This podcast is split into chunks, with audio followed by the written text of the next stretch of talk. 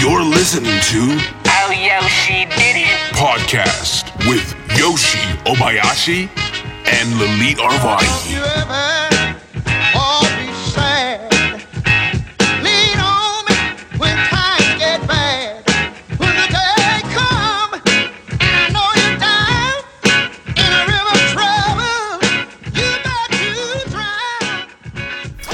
Hi everyone, this is Lalit. Welcome to Yoshi Didn't. Today we're broadcasting from San Diego um, with a few good friends of ours. Um, we have Anthony here helping us out with sound. Uh, thank you so much, Anthony. Um, Anthony works for Idea Design Workshop. Very cool guy. Um, we'll give you his Twitter handle in a little bit. He's helping us out. Thank you so much. Um, Yoshi is here, of course. Mr. Yoshi Obayashi. You want to say hi? Thanks, thanks, Lynn. By the way, Anthony's last name is Bench, like Anthony Johnny Bench, Bench. baseball player. Okay. Um, he was very kind enough to do this for free, and you know we, we have very limited budget, so I really appreciate Yes. him sparing his free time.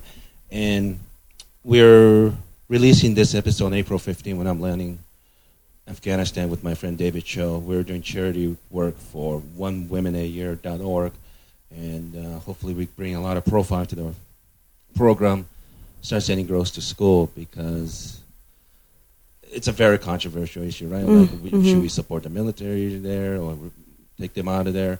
I'm not an expert, but one thing I know, soft power, things that we could help them is education and um, provide them work and uh, entertainment. So hopefully Yeah. we could bring a lot of profile uh, with David Cho's graffiti work and help, help these girls because that's one thing Taliban hates: well-educated girls and women. Yeah. Well, they systematically deny education for females Yeah. and any kind of right for females in Afghanistan. So it's amazing that you guys are going to go do that. So as you guys are uh, uh, uploading this, You're here. ep- You're right. You're you're in Afghanistan right now. as, as, as you guys uploading this episode, um, we'll be traveling through Kabul, Kabul, Afghanistan, and doing artwork and uh, visit a couple of secret schools because these girls have to hide to get a decent education. So, um, and I'm very delighted to have Lilith's friend, Yes. Devon Read, Devon Read is here today. and because um, this is somebody who cares about America, patriot, served in the military, and um, we could learn a lot from him. And uh, he's very brave for two things: phys- physically serving, but uh, ideally speaking against the war. It's not very easy to do that.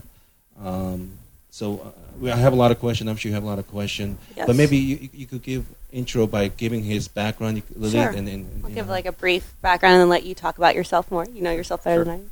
Um, Devon. Well, Devon and I met in Venice. Right. We lived in Venice together in the same building. And uh, De- Devin is a Iraqi veteran, so he served for eight years. Uh, he's a Marine.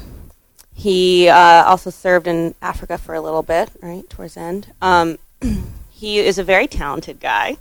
He not only was very brave to serve for us um, and then join a group called Iraq Veterans Against the War, which I hope you will talk about more later. Um, but he is also uh, a visual effects artist. You've done that. He's worked on the movie Curious Case of Benjamin Button. Um, he's made his own Star Wars film. I, is that okay? Do we have to edit that out? Do I definitely want, we definitely want to talk about that. yep, uh, Yoshi being the big Star Wars fan he is. Um, so, and um, let's see, where was I getting? Where was I going with this? Um, yeah, why don't you just tell us about? Don't forget he's a proprietor of a new business. in Then- San yes, Diego. Happy Owl. That's right. So he also has his own business called Happy Owl Studio, um, which is making cash boxes out of bamboo, organic bamboo, and they make these handmade here in San Diego. So it's American made. Products. Um, yeah, uh, I have my own affinity for Happy Owl, which I am very yes, proud of. for us a while ago. Yeah. really awesome. Um, and uh, I can stand by their products. And They're as very Asian well made. person, who doesn't like bamboo? That's Oh. right. Yeah, koalas love that shit. Yes. Um, and by the way, guys, also if just heads up, you can uh, please go to our Facebook page. Uh, Yoshi didn't like our page, and we'll have uh, pictures and more information about our guests there, so you could get to know them better. Um, and also on our website, yoshididn't.com. Go check it out. Um, learn more about our guests and our episodes there, and check out the pictures. Um, and you can even donate if you wanted to to our cause, but you don't have to. But that's up there as well.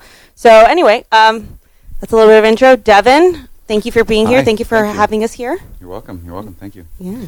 Um, okay, uh, fill in the details just a little bit. I joined um, the Marine Corps in uh, 2000, right as Bush was taking the oath of office, and I, I joined the reserves, um, kind of thinking that was the, the lowest impact. I get to go to boot camp and have some fun doing that and call myself a Marine, but n- not have to live the life uh, active duty for, for four years. Um, and unfortunately, a month after School of Infantry was 9/11, so that the world changed pretty dramatically. I, I joined in order to, to pay for college and and didn't get a single semester of college out of it. Uh, so we got activated uh, shortly after 9/11, and we did a, uh, a year of a quick response force mission in Camp Pendleton, and then um, What we what were- is that? I'm sorry. basically it was weird because we were a uh, we were an infantry unit with our own specialized uh, military Mhm. occupational specialty, and my platoon was a was a mortar platoon. So our job was firing 81 millimeter mortars about up to three miles away or so. Um, so you you have a very specific training regimen to be able to do that job well Okay. um, and and that's mixed in with every single Marine is a basic infantryman, so every Marine needs to be proficient with his rifle. And so we get activated, and rather than doing our primary jobs and training to be mortarmen and training to be infantrymen, we are given um, uh, orders to basically keep an eye on the West Coast in the case of a further potential uh, terrorist attack. Our Mhm. jobs wouldn't be to go fight terrorists; they would be to go quell upset civilians. So we got riot gear, and we trained with riot gear for a couple I of see. months. We had you know big, full six foot shields, and we had uh, batons and and and black uh, uh, knee guards and shin guards and stuff like that, and helmets, and we just marched around practicing to to push back a uh, a, a, a group of people that were unruly, and that was a little strange for us, but. Um, we only did that for about six months. It was supposed to be our primary mission, and we trained a bunch of uh, go, you know, as quickly as you can and rush down to the airplane and, and, and get on board and, and get ready to go. Because the, the purpose of a quick response force is that they run a, a number of different what's called tethers, where one group has to be able to respond to something within four hours.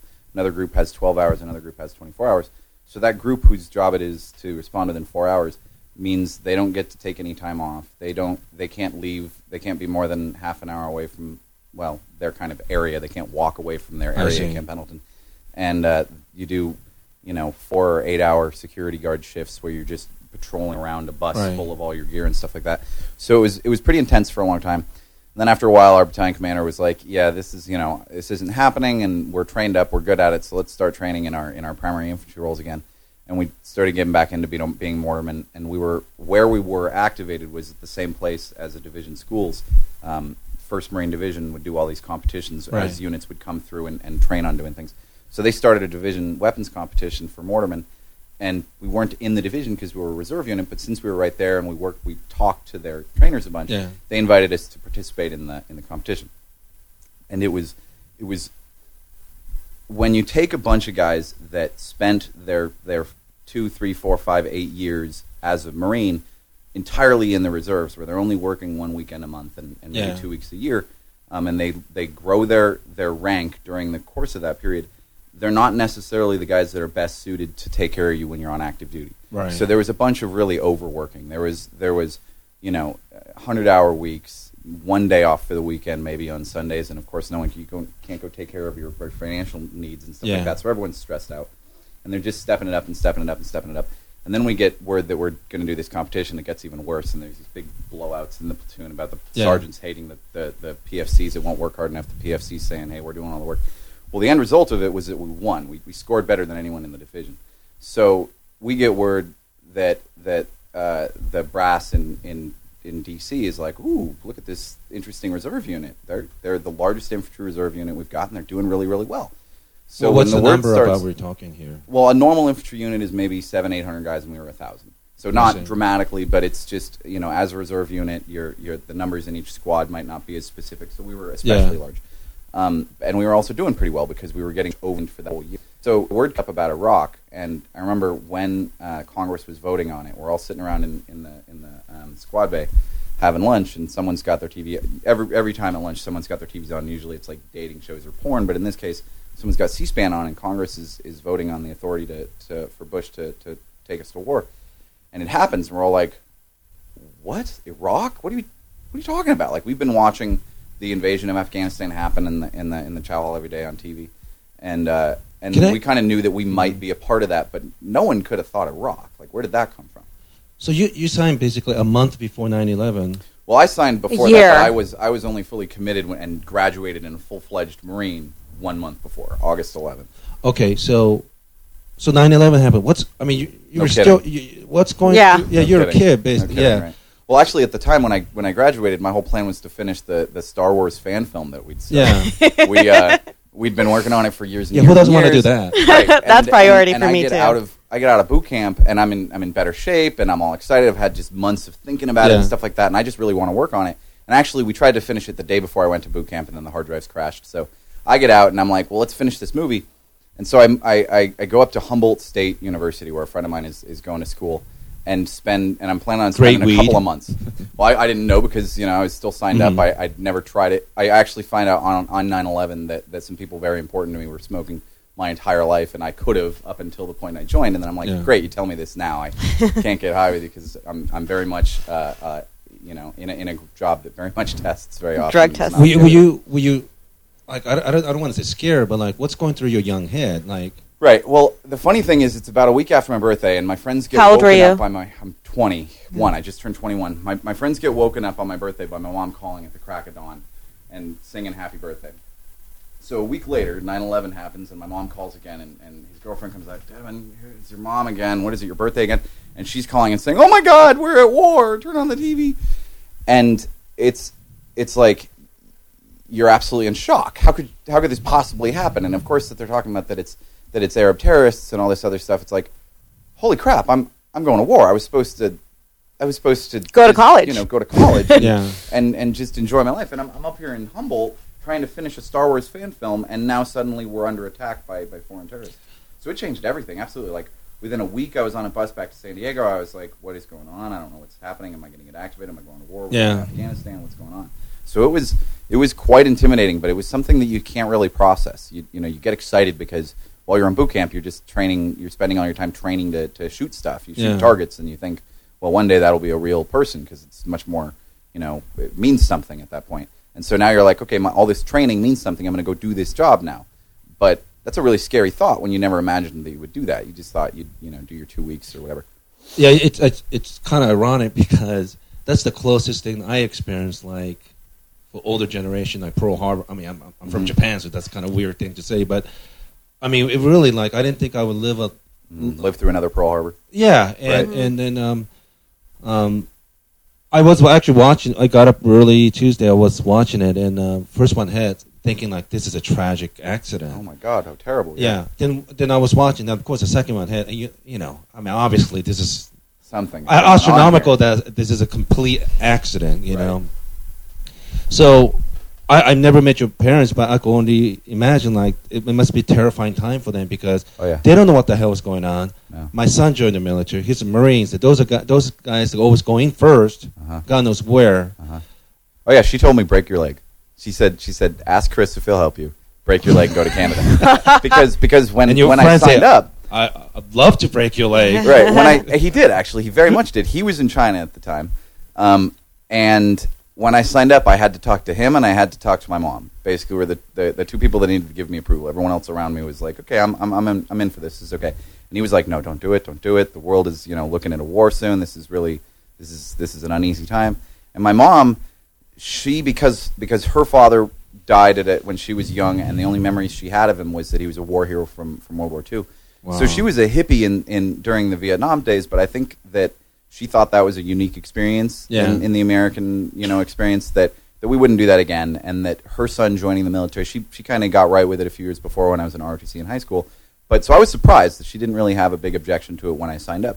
But again, a reserve in the U.S. No mm-hmm. reason to deploy. Why would we? We're a, we're at peacetime, you know. Like, Yeah. Why on earth would we go anywhere? So she was terrified. She said, "Break your leg, go to Canada. I don't want you to go." Or be gay person. or whatever. Well, you can't, you can't. You can't say. Well, I guess you could. I guess I could have thought of that. Yeah, you could. Don't say, you ask, could don't declare tell. Your Yeah. gayness, and you'll be out right away. Yeah. Well, you're not a coward. You s- stick with it. But how much time before 9/11 until you were sent your To Iraq. Yeah. we were there for the invasion. So, so 2002. Uh, so we got activated about uh, four months after 9/11, and the orders are one year with a possible extension to two years if necessary. And so we're coming up on Christmas of 2002, and we're and they're asking who was a full time student, who who worked full time, because our orders are going to expire in January, and we're going to go ahead and start sending some of you back early. So we go Wait, on wait, Christmas that- break. But if you if you're a student, they If give you're you a full preferential- time student, they would let you go back, and if you're if you had a full time job, you could go back. But this is only cutting you loose maybe a month early. Like our orders were going So to Univer Phoenix doesn't apply in right. the Sochi. Probably not. um, so, so our orders were only going to extend till till February or so, but you know, school starts in January, and everyone's Right. going to they give everyone a lot of time off during Christmas. So we all go off on our time for Christmas, thinking, okay, great, we're we're we're done. We're gonna Yeah. you know be done in a month or two, and we're wrapping it all up. And we get a call. Everyone gets a call from their squad leaders or so halfway through it, and it's like, no, that's canked. We are uh, we're we're going to another country. This is getting extended. Now, no one will say Iraq. The war, the orders don't say that. Yeah. We can't tell But you someone know. that you're exactly. You start. So we get back and we start getting issued SAPI plates, which is the the armored plates that go in your stuff, and you start getting issued um, uh, chemical suits and stuff like that. Oh, and these are things that are part of part of a uh, an issue where your whole time in the Marine Corps, you have to be so worried about your stuff because Yeah. from the day one of boot camp, if you lose a thing, a, a boot, uh, a comb, uh, anything, you are just you're, it's it's the end of the days for you, you know. And everyone jokes that there's only ever been one thief They in the Marine Corps, and everyone else is trying to get their stuff back. So there's a bunch of you have to keep track of every item that is issued to you, and if Yeah. you don't either have it or are able to return it to them when they tell you to, you're in big trouble. So, but this this particular set of gear was a, was a set of gear that was issued to us with no expectation of being returned. It was it, there, there was a specific why is that? set of issue because it's your war gear that you don't use when you're back at home. You don't use when you're in the barracks. They have no need for it. Once it's been used, it's no good to them anymore because Yeah. because armored plates once they've been on you and bounced around, and especially if they've been hit, hit by Yeah. anything, they're not going to give them to someone else. So that's that's kind of weird. Did, did that s- set in the realization of death for you? Was that ever a factor no, for you? Not yet. Not, Not yet. yet? Um, there, it was still just. It was still just. You know, this this weird excitement. We don't know if we're going, what we're going. You know, like the day that someone that we watched the the president get the power to send us to war. This dude goes strutting down the down the ch- down the uh, the squad bay in his towel, and he's like, "Dude, we are never going to war. You give me a break. We're not going to war with Iraq. That's ridiculous." Everyone's like, "Yeah, he's probably right. He's probably right." You know, he had a he was he was he was a, a funny man. Everyone liked him. So, you know, we just we just rolled our eyes and go, "Yeah, he's right. We're not going to war with Iraq." Why would You didn't think they were going to send you to Afghanistan? We didn't know, you know, maybe they would. The invasion happened Mm. um, like a week after 9/11, so we weren't even activated before before the invasion of Afghanistan. Was it that quickly? Yeah, it, the first Marines. I actually have a buddy of mine. The, the very first Marines to go were on a plane that afternoon, the afternoon of, of, of September 11th. Wow. So yeah, that happened really quickly. Wow. So the fact that. that. that war was happening the whole time we were on active duty, and we weren't getting a call to go, we were thinking, nah, it's not going to happen. And especially when we first get the word, Yeah. you're getting activated, we thought, oh, we're going to war. And then we found out that our mission is to do this quick response force thing. Well, you can't go to war while you're in the quick response force, and we're the only unit that's responsible for it. So we thought for that whole year, we're like, we're safe, we're not deploying. Yeah. So that mission ends, and suddenly they're saying, yeah, you're deploying. You're going to, you're, we're going to go invade another country. And we're like, invade Iraq? That's just, that doesn't make any sense at all. But so the, the, the strange thing about it was how ill prepared the military was for the war. Like Yeah. we were still using gear that was kind of proven in kind of Vietnam and and through the 80s in this kind of peace period. And we have like new gear that looks all better and whatnot, but it's fallen apart and it's not tested. And they, Oh they give God. us that when we when you put a, a tactical sling on your rifle, they give you a hard time for it. You're supposed to use a parade sling. It's a very tight sling. Yeah. That's really only good when you're marching around on base. Um, and and so we're going out and we're spray painting our own stuff desert because they're issuing us stuff that's green, and we're buying our own flak jackets and stuff like that. So That's really yeah, there was- irresponsible. They're right giving you gear. especially reserves, especially reserves Wow. where like we didn't even have trucks. Like we- we're we're watching the recon guys on on on our part of the camp paint their trucks uh, tan, and ours are still brown or green rather. And we're thinking we're we're invading a desert country. No matter Yeah. what they're going to tell us, we're invading a desert country. So why are we still using green trucks? And why are we getting issued green chemicals? So this is you guys as Marines. You have the Right, and common we're sense asking and the question intelligence. of, yeah. Can we paint these? We've got time. We're like, why don't we paint these? Yeah. And and what they come back with is no, absolutely not. And I think it was just based on the assumption of, well, the Marine Corps in its in its in its uh, you know wisdom will think of that before we go over the line. They Yeah. will paint the trucks. Of course they will, because how could they not? But the truth is. Of course, no one was thinking of that because there was we're invading a country. We haven't done it in you know m- very few of the people in, char- in charge had done so in, in their lifetimes. So they didn't think of those things. So we all got issued green chemical suits because it's what Well, they had 11 in years the majority. prior, Schwarzkopf. Well, eleven years prior, but Mm. that was kind of that was a massive bombing campaign and very little That's true. troop engagement. You know, so it was still, you know, we'd had and and the only time that we'd had troop engagement was really Black Hawk. Down. The most recent was Black Hawk Down, and that didn't go very well. So Yeah. you know, It's horrific. you go into it, and, and the scary thing for me was we're cleaning out our battalion headquarters uh, about a, a couple of weeks before we deploy, and I find a, a wadded up piece of, or like a, a white paper report, this five page report by a gunny in my unit that I recognize his name, and it's titled "What's Wrong with the Staff NCO Corps in Our Marine Corps." Hmm. And it's this whole thing about just you know lack of responsibility and no one takes care of their guys and all this stuff. And I'm like, I'm reading this a week before I go to war. This isn't instilling much confidence. Yeah. Mm-hmm.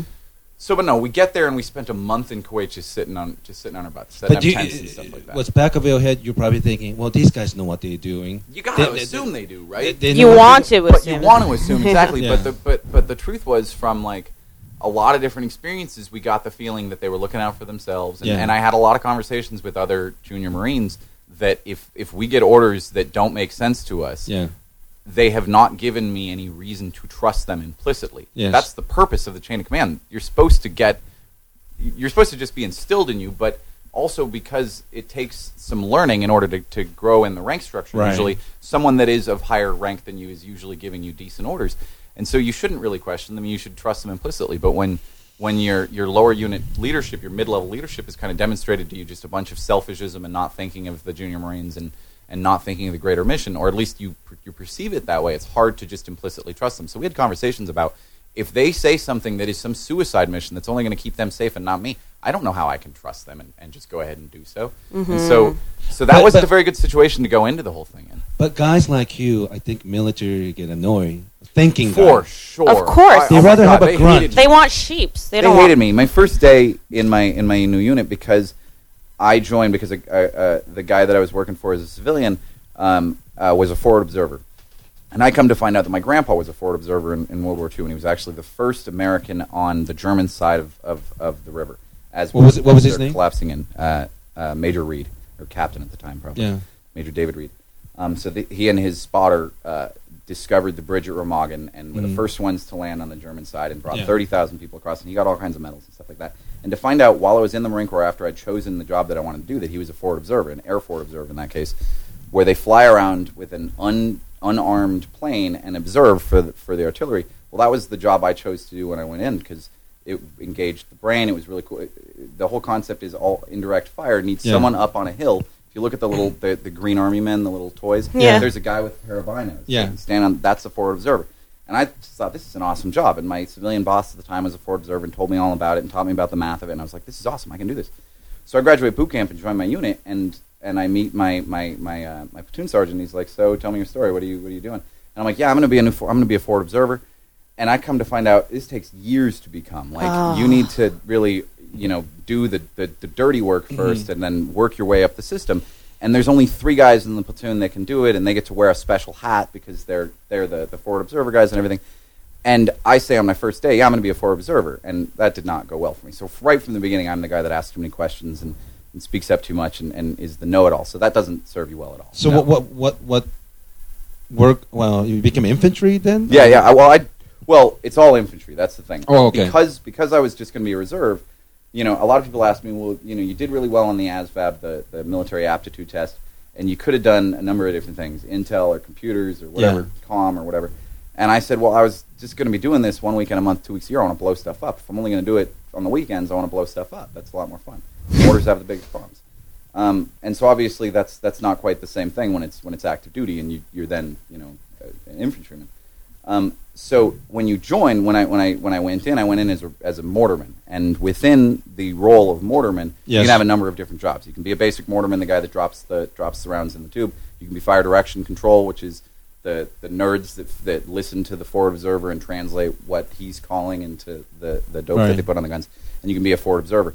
None of them are billets kind of thing. None of them are, are do you get to choose them while you're in boot camp or does that, does that get chosen for you? You're just a basic mortarman, and then once you're in the platoon, you get selected for different jobs. So I went in just thinking, yeah, I'm going to be a forward observer because I'm really good at it, and that did not go very well. So by the time we went to Iraq, shortly before that, I was, oh yeah, I'm going to go to forward observer school. It's going to be great. Instead, they sent me to FDC school to punish me. What what is so that?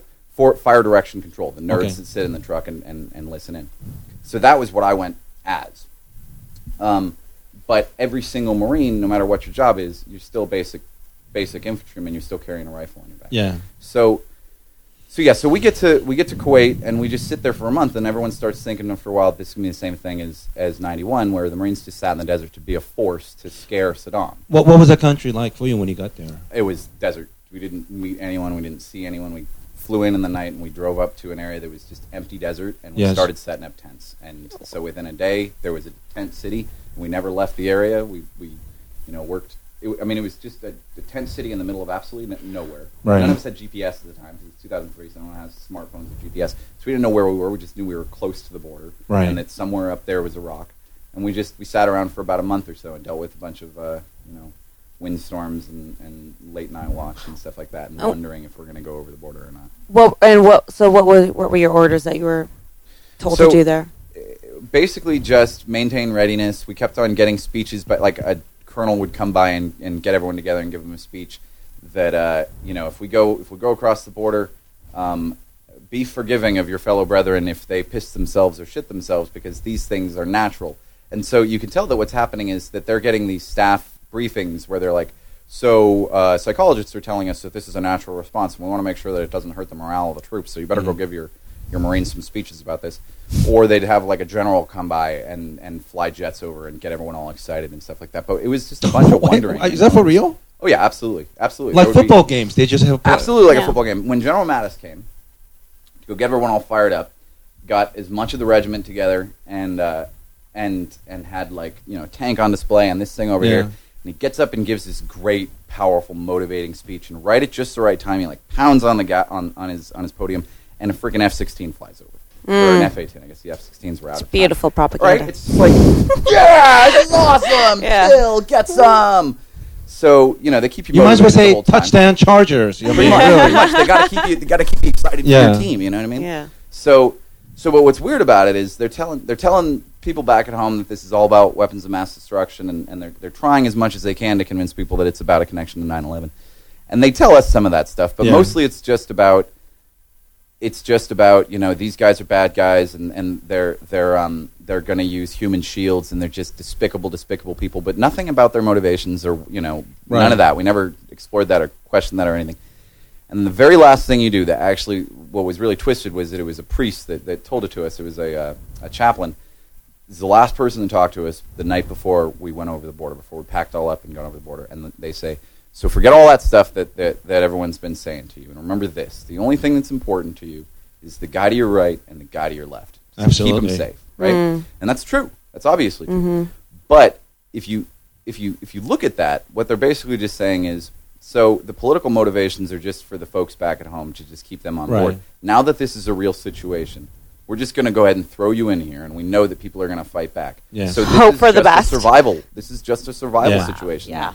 You know and for them it's a survival situation for you it's a survival situation. And because you know and love your brothers so much more than these other people who you they give none of us any any um, uh, language training. No one knew how to speak farsi or arabic. They give us no um, uh, sensitivity training as to what's going to insult Yeah. people what, what they're going to like and whatnot. So it was just it was just the only one people that we can empathize with was our own forces you know? And and if we see someone hurting us we protect them no matter what the motivations of the other person so at So that you guys- point there doesn't need to be a motivation Yeah. anymore you're just there and to stay alive you got to shoot at other people so, So war you- happens So eventually, you guys were given order to cross the border to Iraq. right so we get so What was that like? So were you, the, were you- this it was really surreal the night before because the day before they give us well they not have, not all of us get the opportunity but but quite a few get the opportunity to go to another camp and get hot showers. yeah. They get steak. Uh, well, we all What got determines that? dinner, right?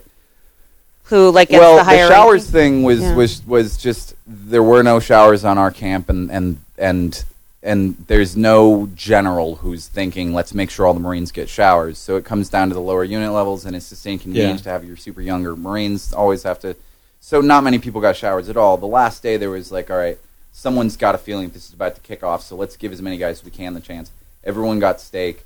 Uh, and, and you could just kind of tell that, that something's something's in the air, you know, something's going on You know what? get a a- last minute speech from a colonel about you know stay safe and stay brave.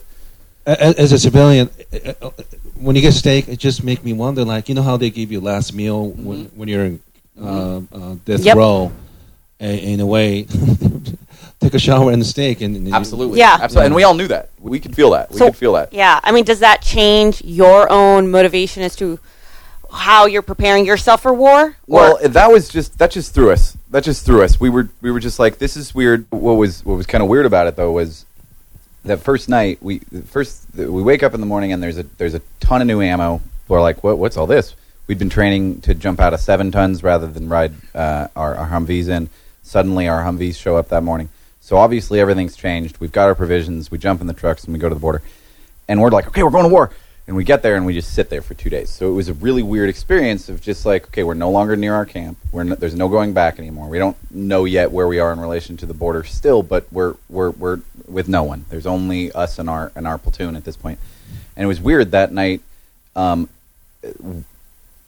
a, a philosophy slash uh, religion discussion just kind of sprung up in the middle of nowhere, and uh, and and various guys are asking, you know, whoever's religious in the platoon, hey, what's that one that that that psalm where you know walk through the valley of the shadow of death, and suddenly everyone's talking about religion, theology, and all this other stuff. Guys that you have never once even you know thought for a second that they're religious, and suddenly everyone's asking themselves, you know, what do I believe, and and stuff like that. So that was a pretty strange experience, but it was it was probably, and then again, uh, the president gets on the on the air and, and says, "Okay, I'm, we're we're done." He exhausted his 48 hours. I'm committing my troops. And so uh, the uh, shock and awe begins, and, and we actually cross over the border. And at that point, we were uh, it was it was quite obvious. There's very few countries where the border looks the way it does here, and it was a UN border. It was multiple different stages of it. You had to blow the blow the breach and then drive through the other. So we were quite certain. And, and someone said over the radio, uh, "Once more into the breach." You know this this old. Um, Oh man. But and and I'm laughing, going, "You've never been into the breach. None of us have been into the breach. Don't Yeah. don't don't go try to quote in a, a, a, a war quote that you, you don't know how to comprehend yet." But um, so so there, there's actually the uh, the miniseries um, uh, Generation Kill By Evan talked Wright. about that really. w- Yeah. Yeah. Uh, the the miniseries did a good job of, of kind of showing the, the, the back and forth between a, diff- a few different uh, perspectives Yes. in those early days when you're just driving through these Bedouin villages and people that have the last time they saw American forces was 12 years ago and they don't know of geopolitics otherwise and they just are goat farmers and whatnot. And we're not shooting at anyone yet. We're just moving through the south, not just trying to just trying to get to north talk as fast as they possible. just avoided you? No, they. I mean, this is this is about uh, ninety thousand troops invading over, through three different corridors. So Yes. so imagine 25, 30,000 troops all in one big long convoy, just just cruising on up. oh my Yeah. god. This was a very intimidating thing for anyone. Wow. And and because you know none of us none of us spoke the local language or anything like that, there was there was really not much of an ability to to have any communication. was there anyone who could with you guys? Was there a translator or any nothing? battalion level, yes, there was there was I think one tra- one translator, and eventually after a couple of days, um, a local kind of like volunteered, "Hey, I'd, I'll be your your your terp," and th- that wasn't. It doesn't seem like that was really thought of very well uh, in in down to the individual unit level. How exactly you're going to deal with with with people you can't speak to, um, but it started evolving as as as the needs allowed it. Mm. Yeah. So, so the first couple of days, you're just going through these Bedouin villages, and, and people had had two different perspectives. One, hey, let's just start shooting people. These are Iraqis, right? And two, no, the whole purpose of being here is not to kill Iraqis, not to uh, destroy Iraq, and not to not to even occupy it, but to depose an evil dictator. I mean, there was the whole hunt for weapons of mass destruction, but there wasn't much we could do about that. Eventually, someone would come around and find them, but we were just there to get to Baghdad as quickly as possible and defeat his military. And so there was very much um, a push, and, and the general that was in charge of First Marine Division, his the thing that he kept on saying every speech was "No better friend, no worse enemy." That if you um, choose to to fight us, we will make you rue the day. You know, Yes. this will not go well for you. But if you give up and, and, and turn yourselves into us, we will treat you very, very well. And that and that both of those were very important and that we all needed to understand that both of those were very important. That if someone is going to be your enemy, you need to make them regret it. Right. And if they're going to be your friend, you need to make them very thankful that they were because if they regret being your friend, they're not going to be your friend anymore and they're going to tell others not to. So it was very important and I and I and I and I, I gathered that and and I when I thought about it I was like, okay, that makes sense. Um, and it, it just felt like there's there's a few people that don't really care about that. They're like, this is my opportunity to go get some, but that really is very very few. I think, especially because you start to recognize humanity in people and that they have no ill will. The majority of the people there have no ill, ill will toward you, and you have no ill will toward them. that there can be some benefit from just the notion of of just becoming friends with them and. A couple of guys, you know, while we're parked, we'd, we'd stop just randomly. You have no idea Yeah. why the, the whole convoy has stopped, but we stop and their truck happens to be in front of someone's yard, so that that someone walks out with a chicken and, and says hi, and can I, you know, can I interest you guys in some chicken and some and some bread? And so there was a few little, um, you know, no one can speak each other's language, but you can relate on a human level kind of thing that Yeah. happened a few times. But um, primarily before the shooting started for us, you know, it was it was a different war. For the first week or so, it was just we keep on hearing stories of, of every every single Iraqi division is falling, and, and it's all going well. We're just cruising on through. And then what, what's today's day? Like the 27th? 28th. About about now, 10 years ago today. Because remember, the invasion started a week ago, um, and 10 years. Ten years. So about now, we get the word that Jessica Lynch was captured. We don't hear that anyone else is captured, but just this pretty blonde American gets captured, and that's Right. that's news. And some Marines get got waxed, and and uh, for the first time, we have to consider the the question of do we have absolute might here? Like we're going to Yeah. this isn't this isn't as as simple as it seemed. And also, oh wait, Marines got killed. We need to go go kick some butt here. Like Yeah. it's it's time for vengeance. We didn't know anything about them, didn't know their stories at all, but you know, it it, it it changes your attitude to okay, this is real now. Because before that point, we had heard of no casualties whatsoever. Uh, I mean, whenever you hear a police officer getting murdered by Mhm. uh, a criminal, Mhm. you know, whole city. I mean, whole city go lockdown trying to get that person. Yeah, like Chris Dorner that just happened. I can't imagine as a Marine, you hear another Marine getting killed. That much just yeah, it throws you. it Oh, throws that was more of a betrayal, And I guess. Especially- so we didn't know the whole story of what was going on. Mhm. I'm still trying to remember the, the, the sequence of events the first couple days. But at some point, one of the one of the first kind of real big eye openers for me is we go driving through a city. I wish I could remember whether it was Fallujah or not, but I, I kind of doubt it because it was before the the major battle that was Fallujah, the Battle of Fallujah, and that was in 2004. Um, or the, that, the, the two that was mostly with the. Blackwater guys too, wasn't it? Well, not mostly. That, that it, it involved the Blackwater guys in that the Blackwater guys got got captured and, and, and killed, and then there was a heavy response in the result. Ah. but maybe it wasn't that. I don't. I, I, I have a hard time remembering exactly what city was what. But our purpose was just to drive through it as quickly as possible. That we were kept we kept on being told that that our our entire mission was just to cut the head off, get to Baghdad as fast as possible. We can skip as many cities as possible. I see. But the realization pretty quickly after we got hit, as we went through a couple cities, was we need to establish some some amount of security. So as a regiment would go through, which would be five full battalions, one of those battalions would go first and So- line the sides of the roads. Um, regiment consists of how many battalions? Five, j- they, it's not an exact thing, but in this case, it was five battalions, and each And each battalion is about is about five hundred to a thousand Marines. or Okay. so these are just an infantry, a plain infantry battalion is 500 Mhm. to a thousand. This is going to sound really naive. Um, did you guys end up painting your trucks? No, we never did. We never did. We went in in green trucks, and we actually um, Of course, girl we didn't get armor. No, well, We it was an didn't- we didn't important get armor. issue. Well, I mean, it, it was funny because we're all like, we're, we're invading a desert country in green trucks. Where, where's the wisdom to this? We're also all wearing green chemical suits. Makes Seriously, no where's sense. the endurance in this? Same time, 90 troops in company, a country aren't going to be uh, Very very camouflaged. camouflaged in the first place, no matter what Yes, I you do. agree. Right. So while while there was definitely some tactical silliness to it, um, it overall probably didn't really make much of a difference. Maybe for Jessica Lynch's vehicle, you know, where they're a single vehicle Yeah. trapped in the middle of nowhere might have helped. But then again, they're in the army; they probably had the money, and they did have brown vehicles anyway. So who knows? But um, When did you start seeing bombing in the sky? Right. So that was actually, um, so that day, then we get lined up just south of a city called uh, Al. I think it was Al Kut. Again, I'm, I, I actually just looked at some of my um, my journal, and and some of them are bouncing around. But so we sit there and and watch a bombing campaign get started. Just tons of vehicles on the side of the road, and we're we're not sure are we going to go in or we're not going to go in. What's what's happening here? Um, and we just sit and sit and sit and sit and sit for hours and there's there's a phenomenon with the Marine Corps called light discipline, where um, at night after dark you can no longer use um, plain uncovered flashlights with just a white lens, and you can't smoke cigarettes because the enemy, whether just with eyes or with night vision goggles, can pick that up and pick out your location really quickly.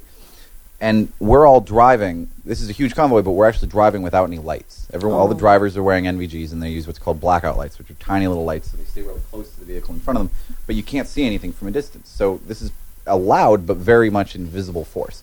The army. Well, isn't that three a miles scary thing to do? Oh, very much so. Um, the army three miles over, and, and quite a few accidents happen because you get no Oh, I'm depth sure. perception when you have when you have uh, um, monocular night vision goggles. You get And no you depth don't have a perception. road road, do you? Is, is that No, you're on a road. We're on a road. are. We were on the we were on the one actually, um, and and it turned to come to find out the the BBC was calling it the highway of death. They're telling everyone Oh, at home my. that we're on the highway of death. That's a terrible thing to tell. Were there a lot of civilian deaths from that, or no? Yeah, Yeah. yeah, yeah. Um, actually, one of the while we were while we were cruising, I remember at some point um, we just see some bodies in the middle of the road and whatnot, and one of the corporals is like, "Whoa!" He's trying to take a nap, and he's like, "Whoa, wake me up if you see any more bodies. That was really cool. I want to see more." Oh, and my. Uh, and he's just shocked at the size of the dude's the dude's member because dead people inflate, and he's like, "Whoa!" Because he's for whatever reason naked and dead in the middle of the road. Um, and uh, and so I'm keeping an eye out to let him know my to wake my cool my cool corporal up if, Yeah. uh, if, uh, if I see any more dead people.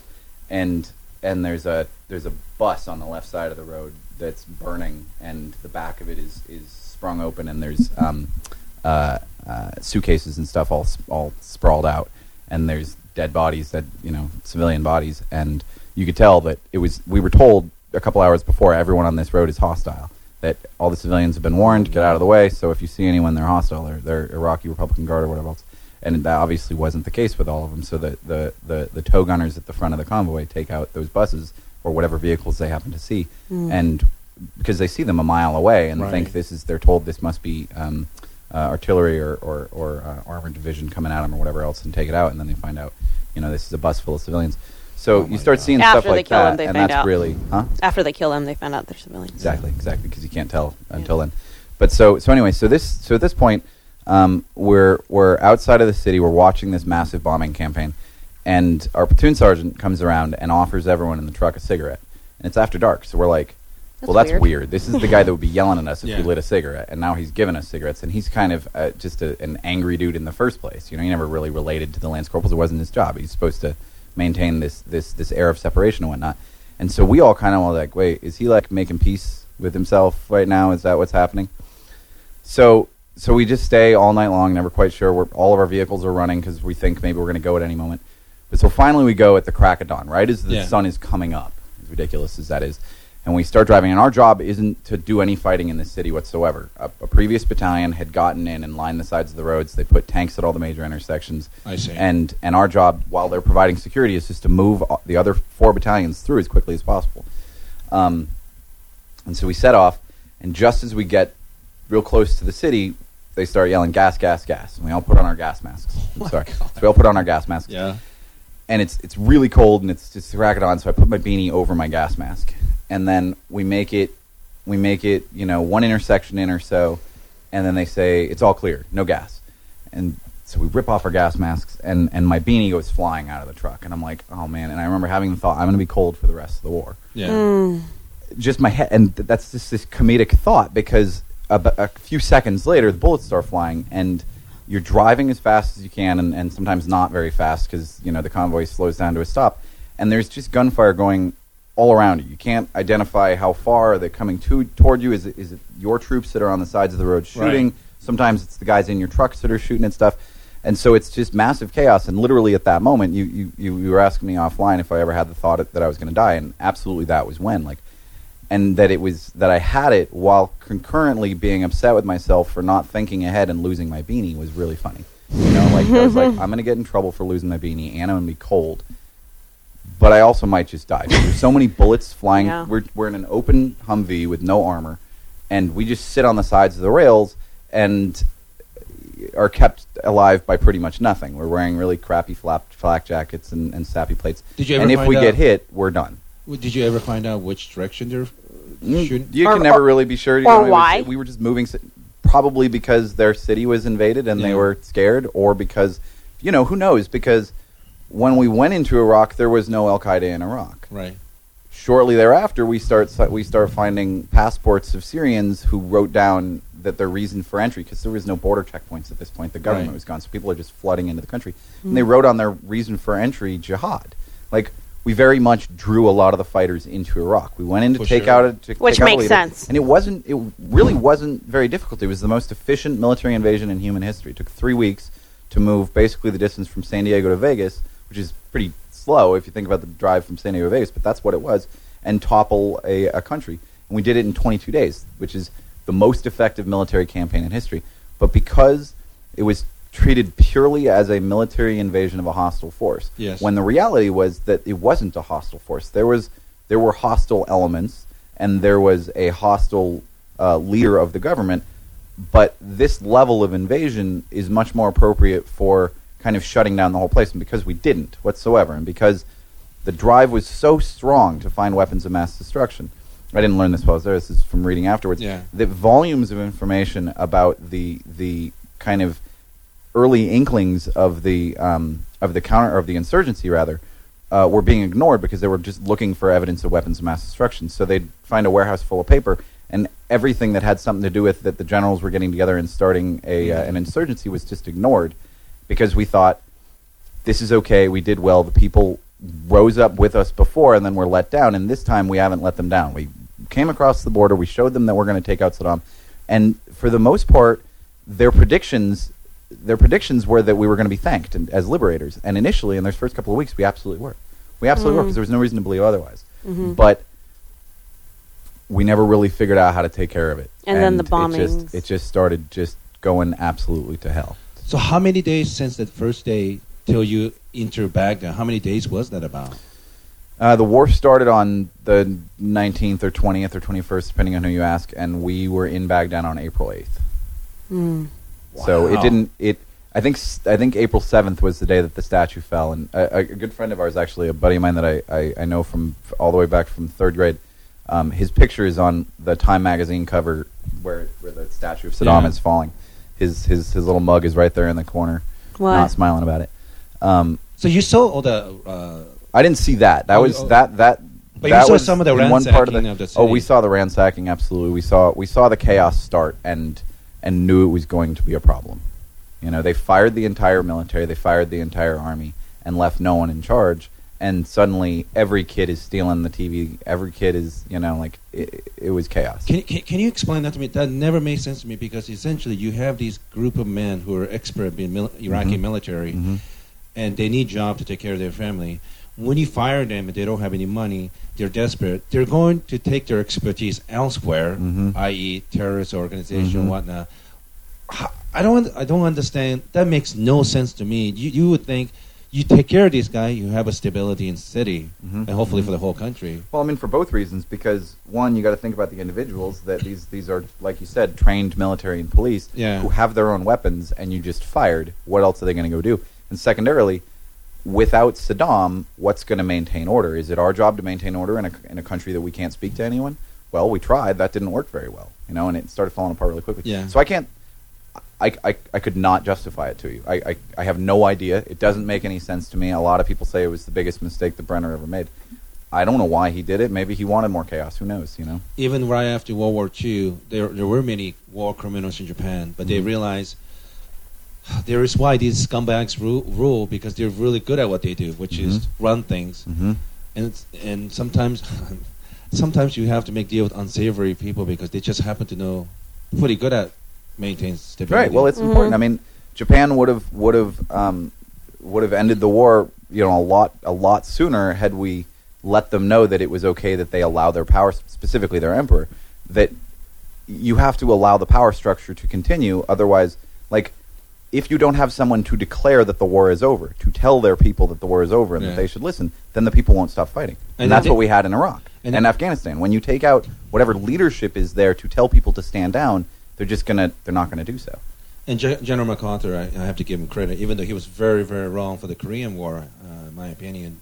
He was definitely smart to keep emperor because God Mhm. knows you do something with that guy. Oh God, no. Yeah, I mean Uh, they Mussolini. would fight They, to the very. they, they hanged last Mussolini man. in front of his people. If that happened Yeah. in Japan, the war would have never ended. This is this would be hanging Jesus and the Pope and the general and the president all in the same person. Yes. So it was a wise choice. It was absolutely a wise choice. And if we'd if we'd you know let the Japanese people know, because we'd said up until that point it was an unconditional surrender. We will Right. only accept an unconditional surrender, which means we won't al- allow you to keep your emperor as, as your as your de facto leader. And if we'd let them know years before, the war would have ended sooner. You know, it's really unfortunate. So that the opposite decision was made right away in Iraq, I don't understand at all. I couldn't Yeah, justify. I don't- it at all. I do. Wha so and why were you there for eight years? Why I was in the Marine Corps for eight years was that's that's just the length of a reserve contract. If you're active duty, you don't have to serve quite as long, but you sign up for reserves. You're supposed to do six years of drilling reserves, where you go Mhm. once one weekend a, a month, and then two years of inactive ready reserve, where they can call you back. I see. But uh, uh, everyone actually has an eight-year contract. Even if you're active duty, you do four years of active duty and then four years of inactive ready reserve, where they can call you back if in At any case of war or anything like that. How, how long did you stay in Baghdad? Ba- very short. Um, so April eighth was the fall. We were probably we we we uh, we actually celebrated Easter that weekend. Mhm. Um, it was crazy. It was like a a, a, a sunrise uh, Easter ceremony while holding rifles. You know, it was the strangest thing. We were actually in a um, Republican Guard headquarters building.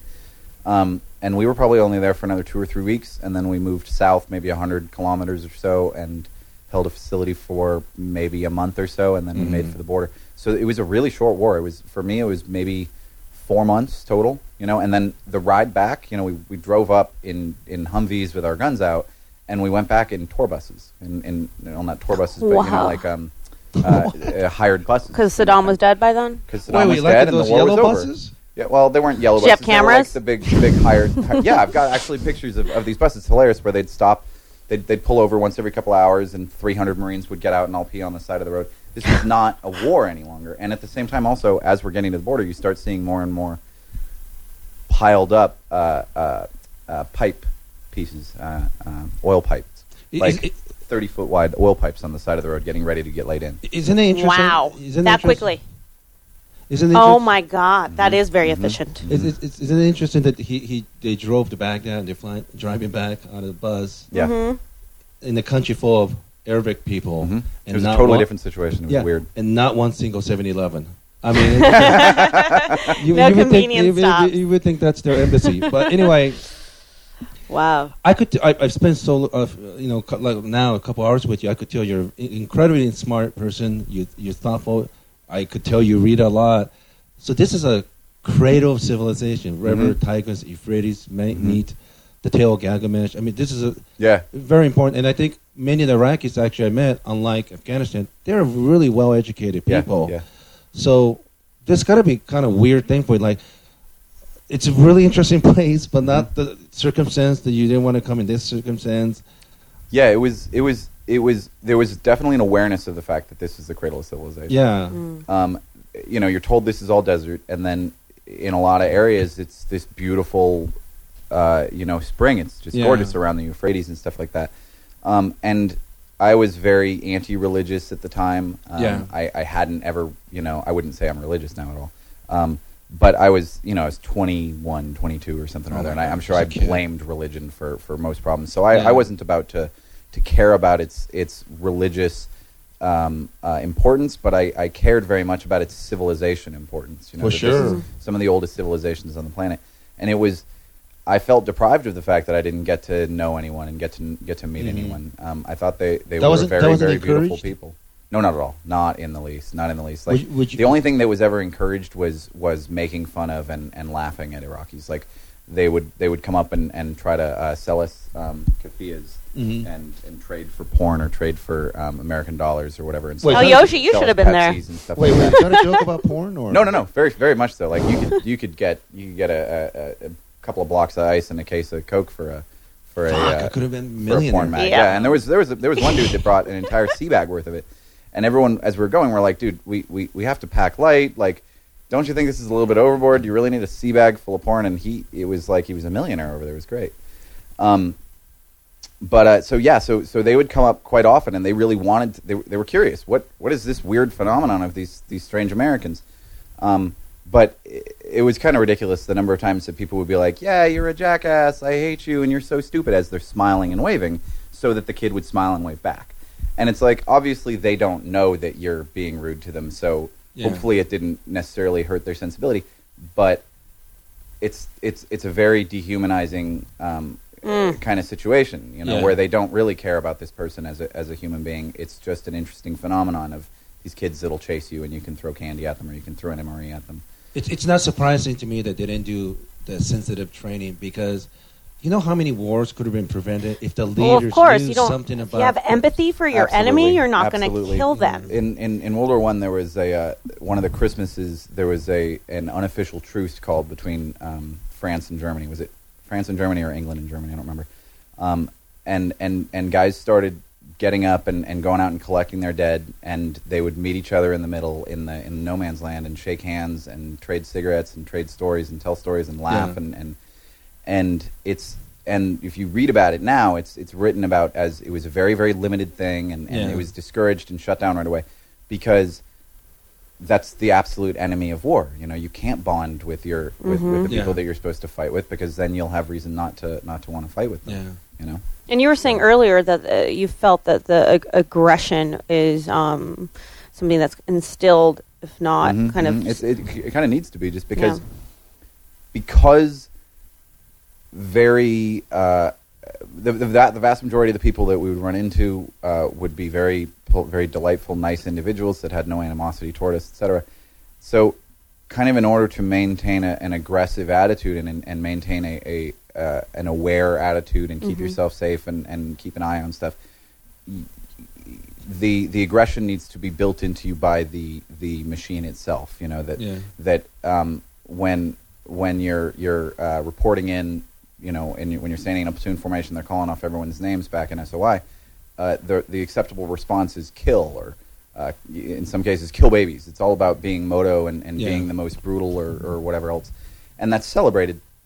And it's it's celebrated because it's part of the machismo of it and whatnot. But I don't think anyone's ever aware of the fact that it is reducing their humanity and reducing their ability to connect with other people, especially when those other people are the ones that you are summing up into this group of terrorists or this group of, of, of hajis or whatever. Were you were you were you, were you kind of was thinking like that already back? No, then? not at all. Not at oh, all. Oh, oh, Um, is that right? the the attitude that you kind of have to have when you're when you're in it, um, and whether you have to or whether you just naturally do, is is you have to believe in your mission. Otherwise, you're not going to get it done very well. And so I believed that Iraq was in was was a place that we needed to be because Saddam was an evil guy, Yes. and because he was hurting his own people and he gassed the Kurds and et cetera, Yes. et cetera, et cetera.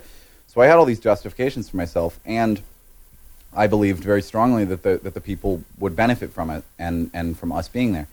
Um, But when did you start we- doubting that? uh, not until not until after. Well, okay. So on our way out of town, Yeah. we, we we decide to leave at like four in the morning. Our our, our battalion, um, and I'm thinking at the time it was to be polite to the people and not wake them up. And the reality is, I'm sure it was just that you're less of a target if you have a thousand vehicles leaving in the middle of the night. Yeah. But so some old man must have heard the beginning of the convoy, and he rouses his whole family and brings them all outside so that he can wave. And he's holding his little his little tiny granddaughter in his arms, and he's waving and, and thanking everyone as they drive by. And, and as I passed, I heard him say, "Thank you for safe us." oh, And I wrote it down, and I was like, "Wow, this this that that just made that just made it all worth it for me." You know, this Right. wasn't that bad. I didn't get hurt. I saw some pretty terrible things. I was a part of some some things that that, will, that I'll wrestle with, but you know, I'm okay. I'm safe. I'm coming home Yeah. and the people appreciate us being there, you know. But you know, as I started getting my stuff together, I wanted to to put up some of my little journals on Facebook and whatnot as the ten years are coming around, and I start noticing a lot of retrospectives are going around. Yes. And one of them that I read points out basically that, that the Iraq War, starting in '91, going through the um, the uh, financial challenges that we imposed on them for 13 years, and then the invasion.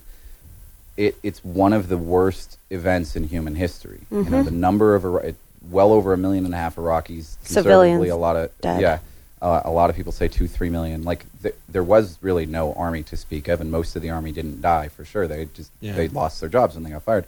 So most of those deaths were civilians, and that I mean that's a higher percentage than the U.S. or West or any of the European nations sustained during World War II. Like this is an absolute humanitarian disaster, and we all have this attitude. it's that, it, in well, itself sounds like a genocide. yeah, exactly. is. It, it, absolutely, and is. it's still affecting the Iraqis today. A million, a million people externally displaced, and so we all have this attitude of, well, it might have broken us financially, but the Iraqi people are, are have benefited from it. Yeah. And mm, and th- a lot of Americans have that belief, and the truth is that there's nothing. It's nothing could be further from the truth. Like, All their Iraqis infrastructure was blown up We were absolutely destroyed. We destroyed the country. We didn't put it back together. Yep. So like I left thinking I was very proud of my service and what my Right. team did because we bonded with people and they showed the bond. They showed that there was And I think that what I was doing, and what I think a lot of other people do, is they try to search for a justification. That justification comes in a connection to, to, to other people. A good, a good friend of mine uh, was in Afghanistan um, two years ago.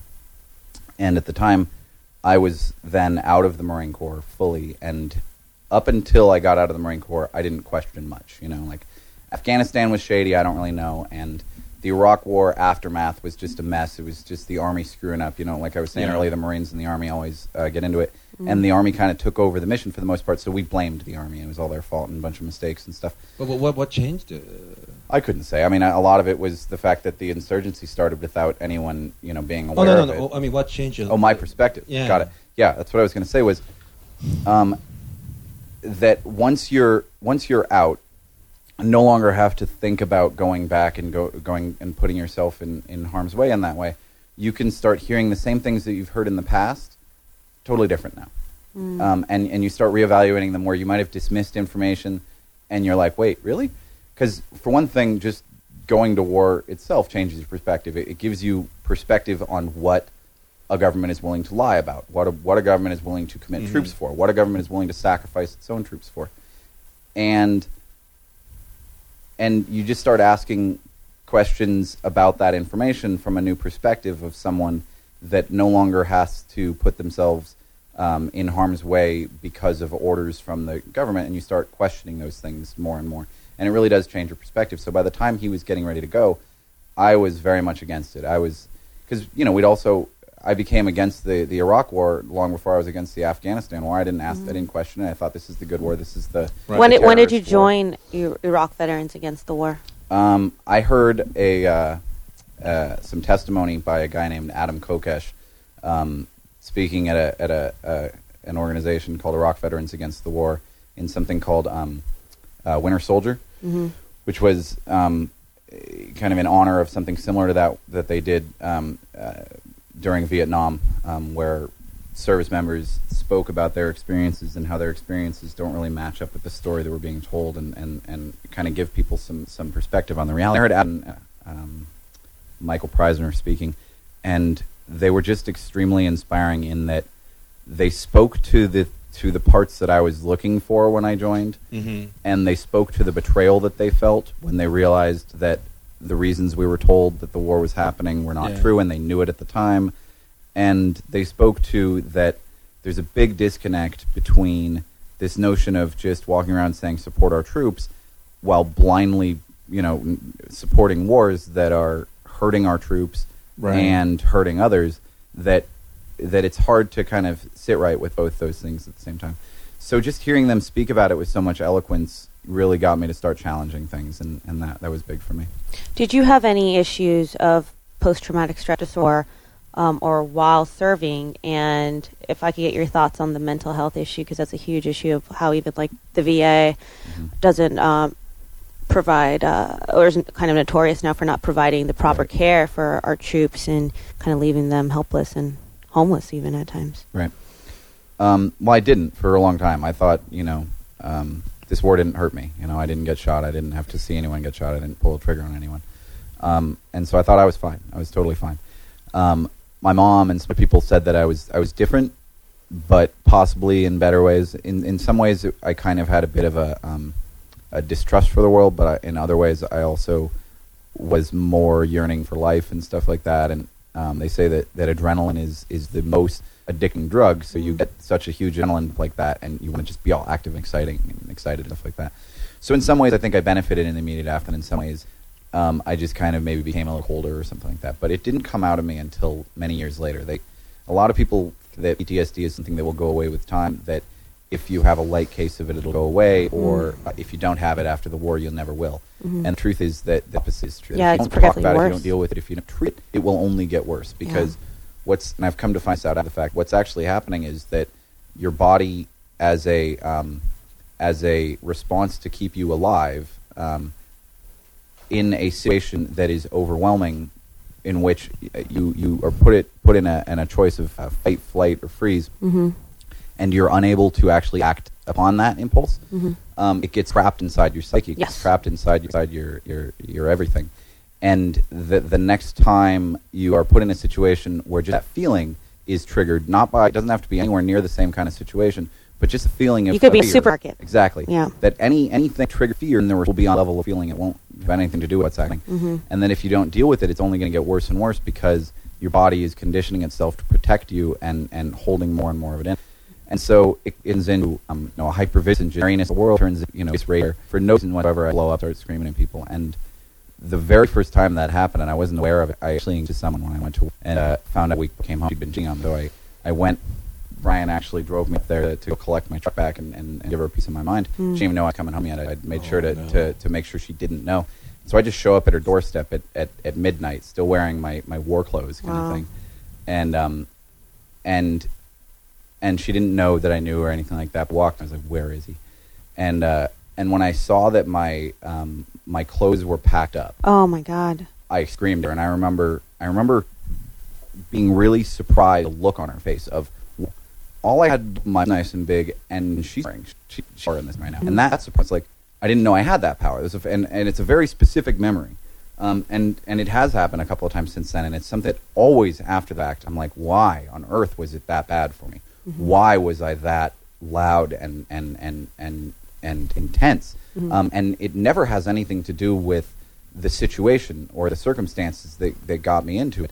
And I always regretted it. I always felt bad afterwards. I always especially felt terrible for I could see how much it hurt someone or scared someone. Yeah. Um, and it can end up leading to secondary PTSD, where that person, by being yelled at, ends up developing post-traumatic stress. Of course. So if you don't deal with it, especially all these Oh, all these folks that, that- have this is that machismo right? attitude. Oh yeah. So it's, it's kind of like secondhand smoking or Oh yeah. something? Oh, Yeah. Oh yeah. Well, of Yeah. course, because now you've just instilled fear for that person, and her, like in that case, Mhm. her survival was in Mhm. question. So Mhm. now, so now she, she, has will. that re- same response. yeah. So next time she hears someone get angry at her, or if someone Yeah. raises their voice, same kind of triggers a response in your sympathetic nervous system, and the whole parasympathetic nervous system is the fight, flight, freeze. I think there's a fourth love now that you have a too. psychologist. I, Yeah. yeah.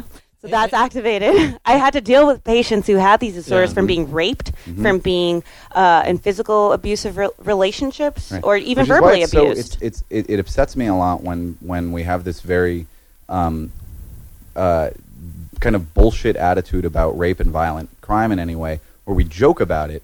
And the reality is that anyone that has to ex- has had to experience something like that, being assaulted in any way, is going to have trouble and issues and trauma for the rest of their life until Mhm. they deal with it. And we treat it like a joke: combat, rape, everything. This is part of our kind of messed up, uh, uh, violent society. Um, so we're just talking about treatment or PTSD, and um, PTSD is something that isn't really recognized in our culture. Most people don't even know what that acronym stands for. So just to repeat it, people, it means post-traumatic stress disorder. It's very real. People from war, especially, um, have this and experience this, and it, it, it happens in people from rape victims to emotional, physical abuse that we talked about before. Um, so lots of things can instigate post-traumatic stress disorder. Um, and it's something that also is is notorious for not receiving the proper treatment. And Devin, you were just saying that Dianne Feinstein just Oh, recently yeah. said it's a new phenomenon. This is not not a new phenomenon. Very And- and- insulted and- to and hear that. people who live in the states. She's a senator from California. She's a senator from California. Yeah, sorry. Um, person. and um, I mean that's how dismissive our culture is, and, and medically irresponsible Mhm. for our mental health uh, overall, for for people in general, but also specifically, you would think for people who put their lives on the line for us, for them to. Uh, sorry, I get really excited, and the microphone goes closer to my mouth. Uh, uh, to receive proper health care. Um, so, uh, did you receive treatment uh, through the VA or any kind of treatment? Well, first of all, can you even talk about? Is there a culture that allow you to talk about that stuff in the military? Um, n- d- no, within the military, certainly not. Um, there's there's generally a perspective, kind of I think in the whole country that it's like a it's like the flu. Like, like if you're if yeah. you're exposed to it, you might catch it, but not everyone that's around it catches it. Some people have a strong enough immune system not to, I and see. And if you're if you're weak if your immune system is weak enough that you catch it, you're probably a pussy or a wimp or whatever. Right. Um, es- especially within active duty, um, there's there's very little discussion of it, and the, and the honest truth is Yeah. there there isn't as much. Um, it it isn't happening as much because while you're in the mindset of someone who is a, a an active duty marine or soldier that may go invade a country or may go Right. participate in the fight some more, you're not really processing those things that might cause you trauma. Um, they'll still probably have an effect on you. They can still grow over time, but in my experience, most people when they they they start to really be traumatized by it mostly after they've they've separated completely. If it was something um, like where they were physically hurt uh, in a in a roadside bomb or something like that, o- often they start feeling the symptoms of it immediately. But no, within the military, there's very much a culture that that that, that frowns on thinking about it, talking about it, thinking anyone has it. But the truth is, it's ex- it's it's it's uh, very high occurrence. The notion that you just might catch it Yeah. versus you might not is kind of silly. That the reality is that war is an unnatural thing and it breaks people's psyches, and and that's the result. Like if you're put in a situation where it's absolutely abnormal and y- y- the human brain is not it should not ever be expected to deal with this because it's never been conditioned to Right. it's not going to, to do well for you um, It's strange that you know if somebody told you you have leukemia, then nobody will question your toughness. You Right. have a disease, you have a disease but whether in military or in sports, hmm I mean, you're you're a prime example. You're you're the warrior culture. Like you're not even supposed to complain, Mhm. and you're.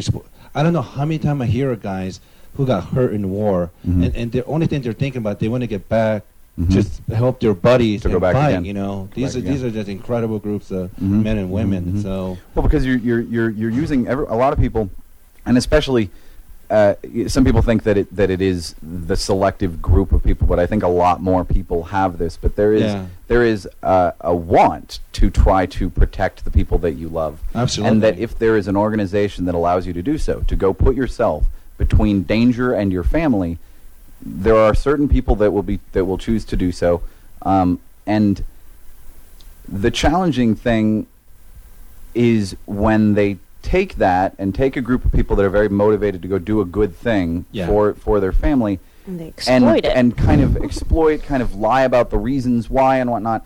It makes it really hard for you to sit, for it to sit right with you. That that the, the truth is, war is hell. There's never been a war that isn't. There's Right. always terrible things that happen in a war. General so it's a Sherman lot said that. easier, right? There, it's a lot easier for you to be comfortable with those terrible things if the overall was was a beneficial situation, a beneficial event. And when you start realizing that the reason that you went was a lie, and a lot of the truth about the re- or the reporting of what's going on isn't isn't very truthful, it, it I think it leads more toward PTSD getting worse because there's no longer a moral justification for the things that you experienced. Um, and, and it really infuriates me, and I don't know if it's true, but I don't know how many times I'll read something where President Bush didn't even read the studies and what's going Mhm. on and Mhm. making this decision without not considering all the possibilities. yeah, that's that's and really it makes me it makes me angry. Not to mention, I don't know how many times I hear stories where these young men and women sacrifice their lives, not even given proper equipment. Mhm, You mhm, know, it- mhm. it's just like how could you make that rash decision to invade? Right, right. and the, uh, the negligence of uh, recognizing mental health as something that is Yeah. something that needs treatment and is a real disease and unlike leukemia or cancer where Yeah. they can physically say if it's like a, a physiological disease they're like oh then you're sick. But mental health is just like it's so Barely looked down upon it's condescended it's Well, the thing avoided. that really scares me is that so so it, I did I actually sought sought treatment. I had some problems with my uh, with my legs and, and my shoulder and with PTSD and I, and I lost a lot of hearing, and so I sought a disability rating for that and I started going through the VA system, and um, and once I was once I was uh, rated with PTSD, they said okay, so there's a number of things that we could do for treatment. Yeah. Um, you can uh, get you can do drugs, you can do uh, group therapy here, you can do one-on-one talk therapy here. And I said, yeah, I don't really I don't really dig on pharmaceuticals, no thanks, and, and I don't really want to come to the VA um, to uh, to talk to a to a psychiatrist. I'd Right. I'd be down talking to vets groups and stuff like that. So that's that's helped me quite a bit. But what what really scares me is that the, the the number one answer that everyone says is I'll take the drugs, and the drug that is most or the drugs that are most commonly um, uh, given for this are SSRIs that on the warning label say that they have they cause suicidal Suicide. thoughts. hmm How do you how do you give a group of people Yeah, how do you so give a group of people who are dealing with antidepressants that cause n- suicidal thoughts? Yeah, so that's the irony of antidepressants is that what I mean, it'll, you'll if you pay attention But to the commercials, Yeah. they'll say it in the commercials because they have to. But the side effect and the risk of taking SSRIs, mm-hmm. any kind of antidepressant, is that Well, it what's can actually again? SSRIs, Selective serotonin reuptake reuptake inhibitors. The, the Is truth that- is that if you have a very, very They strong case, it can work apparently. But Yeah. with most cases of depression, where it's just it's chemical or it's or it's based on some real world event that happened that you needed to clear yourself of the trauma Right. of, it doesn't help at all, and it causes it the brain to become uh, addicted to it, and it causes suicidal thoughts. It, co- and it takes a, a long time for SSRIs to actually start working, uh, really between one to two months on average when it first starts to kick in. Why does and it take so long? because it it's just changing takes, your brain chemistry. It's changing your We're brain. ta- and we're talking about these. are- These aren't like weird. You've never heard of drugs. This is this is these are the big antidepressants. Prozac. Yeah.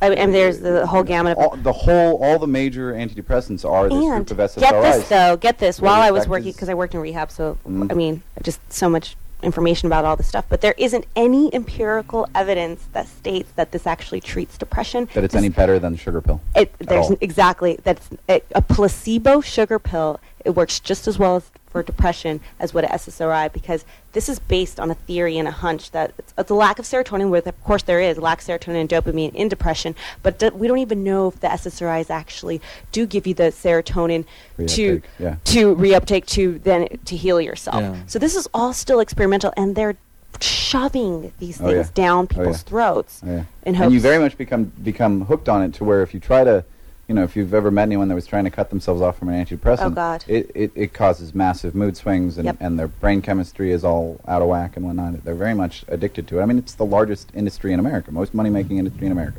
Big surprise. So they don't want to get rid of it. No. Um, I think it's, it's almost as difficult as getting rid of like heroin a- addiction. I mean, is it really? Is it No, heroin's much worse, but Oh, all right. yeah, but I mean, uh, relatively speaking, it does become something that uh, you know that once you prescribe it to someone and they are taking it, it's Mhm. a dependency that develops. They're on it for the rest of their They're on it for the rest of the li- their lives, and unless they take the initiative themselves to mentally tell themselves and Yeah. to try to get better, and that's why the sugar pill placebo effect works just as well because that's you telling your brain, "I'm getting better by taking this." Nothing's really changing your brain chemistry, Yeah. but it's you.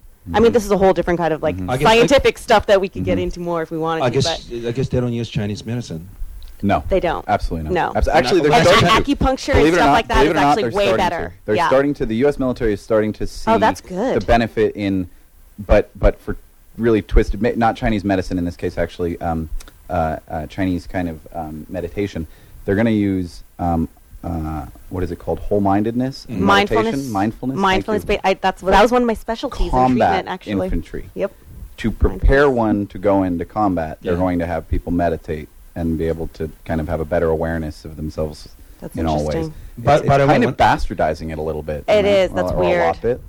Lot bit. But by the way, That's when. I say Chinese medicine, I meant hand jobs. Oh, of course you did. Oh, I thought you meant water They do. torture. They do use that. not whatever ends with happy ending. It sounds like you're gonna have a whatever. Um, So you didn't take any of the no, I didn't take SSRIs? the drugs. No, I didn't take the drugs at all. I, I, I, I but I would you was be better wary off being depressed with naturally? Right, right. And I didn't know this at the time. I just, I don't know, for whatever reason, I've just never really trusted pharmaceuticals. So I'm But if glad I, I, didn't. if I can say just a, a little, I'm sorry, just a little tangent. Um, as someone who also who suffered from depression, I did. I, there's one good thing I have to say about it. Uh, about medication, and I didn't take SSRIs, but I took Motrin. Mhm. The What again? SRI is uh, norepinephrine, affects that uh, d- uh, receptor, uh, neurotransmitter in your brain. Mhm. Um, it was, and I did it properly. I was so against it, Mhm. and I wouldn't take it for a year. But. I got to the point I was so suicidal that Mm. my therapist made Said me. you have to. Yes. They're like, Are you getting institutionalized?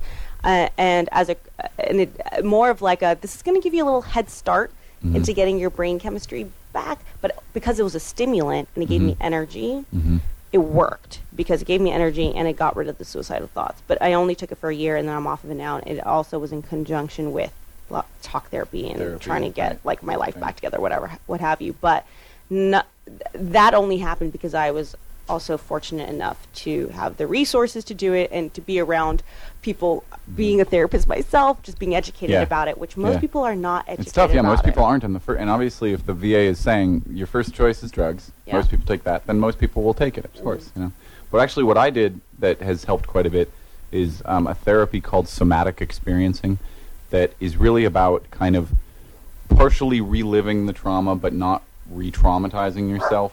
So you can kind of relive it to the extent that your emotions relive it and allow allow you to um, uh, carry through whatever was trapped inside of you. Okay. If, if if you if you were frozen in a state of panic and and um, fight or flight, and then weren't able to fight or flight at the time, because in my case. Um, you know, it was the realization as we're driving through the city and bullets are flying everywhere Right. that you realize you just might die, and that the realization came along with the idea of there's nothing I can do about it because the likelihood is it'll just be a random, a random Right. bullet flying between the vehicle, and it's not going to be someone necessarily even aiming for me. But I, the number of bullets passing through the sky right now, I'm probably going to die, in a bunch of my platoon are probably going to get waxed. Um, but experiencing that, but then also having to think, gosh, where's my beanie? And I got to keep an eye on that Yeah. rooftop, and I got to, you know, means that you don't get to actually let it out of your body. Um, and so, after the fact, in a nice, very, very safe environment with a therapist, you kind of feel it, and you like throw fists, and you get upset with the people that you feel betrayed by, and stuff like that. And you don't have to re-traumatize yourself. And after you know an hour, suddenly you're like, oh my god, so much weight was just lifted. So You you know anyone it. that's that's that's that's you know feeling any kind of trouble, I would definitely recommend checking out somatic experiencing Yeah. especially for uh, for PTSD and combat vets. It's become, and as I've been kind of talking to people and, and therapists and Yeah. whatnot, there's you definitely realize that there's um, a big growth in it right now because there's a lot of people that are seeking some sort of some sort of help and are frustrated by how poor it is. Are, are, are there people like doing public announcements to make people feel comfortable coming out and getting help or anything? Is the military doing? No, no. hard? Unfortunately, I think I think the VA has a very difficult task because it's underfunded and it's there's a lot of political pressure to, to keep numbers down. Like there's a lot of stories of doctors that are that are uh, misdiagnosing PTSD, people who have PTSD as not, or even changing diagnoses after Oh, the fact to save themselves money. Um, and and it's just the VA is kind of the we're supposed to forget about brother of the military in that uh, you have these huge unfunded wars Yes. And you don't recognize the fact that you're also not only just spending the money of, of buying the bullets and feeding everyone and whatnot, but every single person that you hurt, you're going to have to take care of for the rest of your life. Yes. And they have they don't have it funded well enough to do so.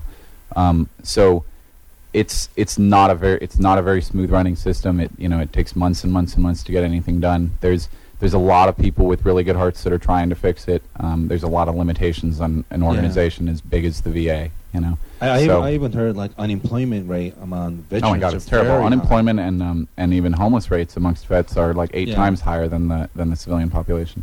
Uh, So, so when I, I, I know I'm, I'm still angry, but so President Bush to make this rash decision, he doesn't understand the secondary effect. All No. this thing that he No. has uh, No. released, the unemployment, the homelessness, and all these problems. Well- you know, there's a, there's a there's other costs that you can't even Absolutely, for. really externalized costs that you're not taking into account. And I think it has something to do with you. You, you mentioned earlier that you know when you were growing up, it was unheard of for anyone that didn't serve in the military to to run for presidential office. Yeah, yeah. And now all of the candidates didn't serve, and, and in some cases, like we're we're we're actually criminals for for not serving and for avoiding serving. Um, and I think that has a lot to do with it. That that Because- someone that doesn't know what it's going to be like is not going to be able to take responsibility for what that means for other people. Yeah. You know, so if it's just a video game to him, or if it's just the simple version of it that's told to him by his defense chiefs, he doesn't have to really take much much Yeah, he's responsibility for removed it. from it. There was there was actually a really um, interesting little meme that I saw on Facebook the other day. I don't know if you've seen the George Bush is apparently depressed, and he's painting pictures of himself in the bathtub, and he's there's a uh, a picture that got leaked is a picture of him in the bathtub with his toes pointing out the end, right? Mhm. Mm. And uh, there was a, a, a meme that showed a, a Marine without any legs saying, Yeah. So George Bush is depressed and painting pictures of his feet, huh? Yeah. Wow. Yeah, that's the realization of it. Right. It's like, right. uh, have some perspective here, President Bush. Exactly. exactly. But maybe you know, maybe he's depressed because maybe he's realizing all this shit that he's You kinda have Maybe. to- it- Yeah. it- It's eventually possible. it's just like gonna hit you. after the war, you came back and Eventually it's PTSD hit hit you. you. The same things maybe Exactly. happened. While he was while he was the guy making all the decisions, it was very easy for him to feel justified Right. by it. He had a lot of yes men, and he had a lot of good reasons to do what he was doing, even if it was nothing but bad information being fed to him. You know, he was being told certain things, and he was getting his, his Yeah. job done. And now that he's out and life is slow, it totally makes sense that he would get depressed and realize that he killed a million people for no reason. Robert uh, McNamara, I think he was Secretary of Defense, I think, for Mhm. Lyndon Johnson during World War II. And my uncle, he he married my aunt, so he, he served in Vietnam. He was attorney, so he was lucky. His job was basically whenever we actually bomb Vietnamese person's house and they the cow die, have to compensate. pay or- for the cow. And uh, we accidentally blow up the guy's leg off. My uncle's job was to negotiate, like, we'll give you X amount of money. Yeah, what's the things cost like, of your leg? Yeah, it's, it's stuff like that.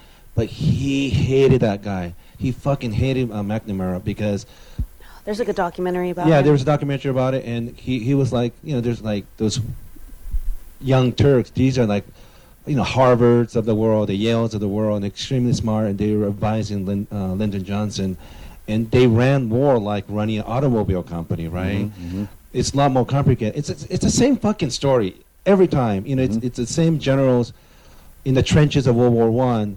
And they, they were playing like a chessboard game practically. And when they went to the battlefield, they had no idea the how hellish situation Absolutely. was. Like Absolutely. they were just massacring each other for no reason. You Well, know? you can always The see fog of war. yeah, fog of war. That was a good one. There's, Yeah. there's a huge disconnect between the intentions of the generals and how it actually played out on the ground. Yeah. And sometimes that was that was uh, for bet for better, and sometimes it was for far worse. Of course, that that they can come up with any rules they want to about what the rules of engagement and who can get shot at, um, but the decision made by the individual soldier is theirs alone. And if they're if they've been Yeah. influenced by things to make them more violent, Yeah. there's going to be violence as a result. But I think more often than not, the individual soldier or marine really is looking for an opportunity to connect. Um, Yeah. I brought up my uh, my my buddy that, that went to Afghanistan years later. At this point, I was very much against the war, so I was trying to tell him for months before, "Don't go, don't go, don't go." Yeah. I know you Did think you're going to grow from this. Believe it or not, he actually kind of did. He was very close to the end of his contract, and just because of when it was, and his contract was actually going to end while we while they were going to be in Afghanistan. It wasn't necessarily that it was fully optional. It was just that if he wanted to fight for it a little bit, he could have gotten out. Yeah. But because of that attitude of you're a wimp if you don't go, Yeah. and you know you just can't even entertain that notion, that it wasn't something that he was willing to, to really put much much effort into. So he went, Mhm. and I said, you know, I know that you think you're going to grow from this and learn from this, but it, it only hurts people. It really does only hurt Yeah. people. So he so he came back, and he talked about how you know that notion of no better friend, no worse enemy has kind of evolved just into the notion of um, uh, you know, winning the hearts and minds. And and there's there's unfortunately too many jokes about you win the hearts and minds by two in the chest and one in the head. Right. But that's that really is a lot of machismo. And for the most part, I think most grunts on the ground really do want to connect with people when they're being good to them. So um, for most of us, a security patrol is this really laborious, boring Yeah. thing. You put on your gear, you put on your gun, you go on this long hike. Uh, it takes way too long or way too hot. It's you know, blah blah blah blah. One particular squad in, in his unit while they were there, they decided that on their daily patrol, they would go to the local watering hole and go hop in the go swimming with the kids. Yeah. And the first day, the kids are like, "What is this? This is weird." And then you know the Marines are playing games and they're doing flips and they're smiling and laughing, and the kids all start bonding with them, and it became a really great relationship. And, Yeah. and it provided quite a bit of security. So it benefited tactically. It benefited the individuals and their heart that th- it, it led them to believe that they were very much there to respect the. Afghan people and to and to, to Yeah. improve the lives of them. And so he came home thinking that you know whether or not the overall mission had its had its its head straight or not, our particular company did, uh, and we good thing. And that was very similar to the attitude that I have. As the last thing that, that I hear as we're leaving Baghdad is "Thank you for safe us." So I'm just like, yeah, great. This is Yeah, this is yeah. justifiable, absolutely. The truth is, those are just the little ways that we that we try to uh, sit right with it when the reality of the, the the whole situation is this thing in which far more civilians dying than than Yeah, than, than uh, combatants. Um, it's it's just a bad situation all around.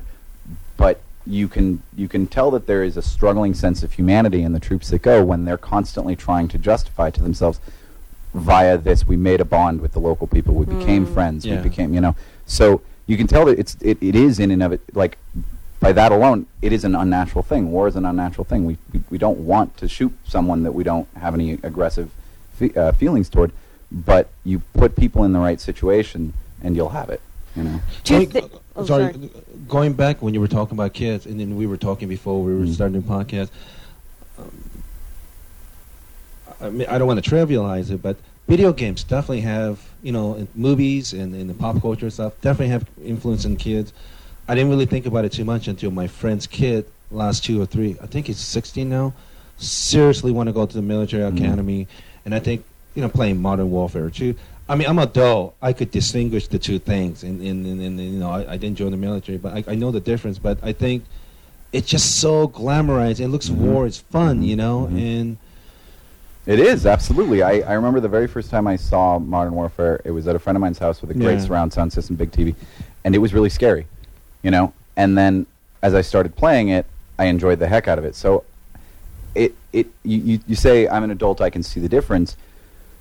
And yeah, it's true. You can you can consciously tell that there's a difference, but the effect that it has on the mind is probably not very easily distinguished. You know what I mean? If if you get a sense of joy from capping someone in their head and, and the little pink mist that pops up, that's not overall a good thing for your life. You know, it's still it's still normalizing you to violence. If you if if you know this game in which the worst thing that can happen to you is that you die and you just lose the cool gun that you had at the time Right. and now you respawn with a new one or something like that that's not really teaching people the repercussions and the seriousness of war you know and i think it all um, compounds you know when you have a, a, a commander in chief who has no comprehension of what war is and you have a bunch of troops that are just playing video games and all the, the, the non-commissioned officers the kind of middle management of the military Yeah. um, it's it's it's been long enough since the last war that none of them have really v- very much war experience. This is all at the beginning of the war.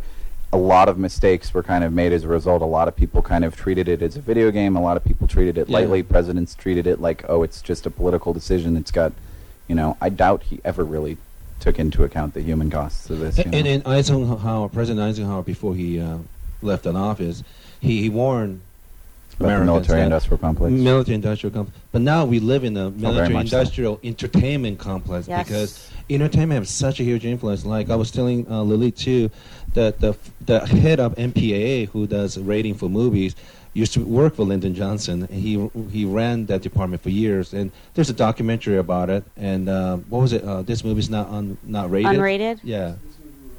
Yeah. This movie will not be rated. yeah. Something like that. Great documentary Mhm. because This Be- movie has not been rated. yes, there you go. There you go. it has so much power on the young people because they really control what movie they could watch. Mhm. So let's say there's a movie that has nudity, Mhm. but people are just making love or whatever. It's rated R.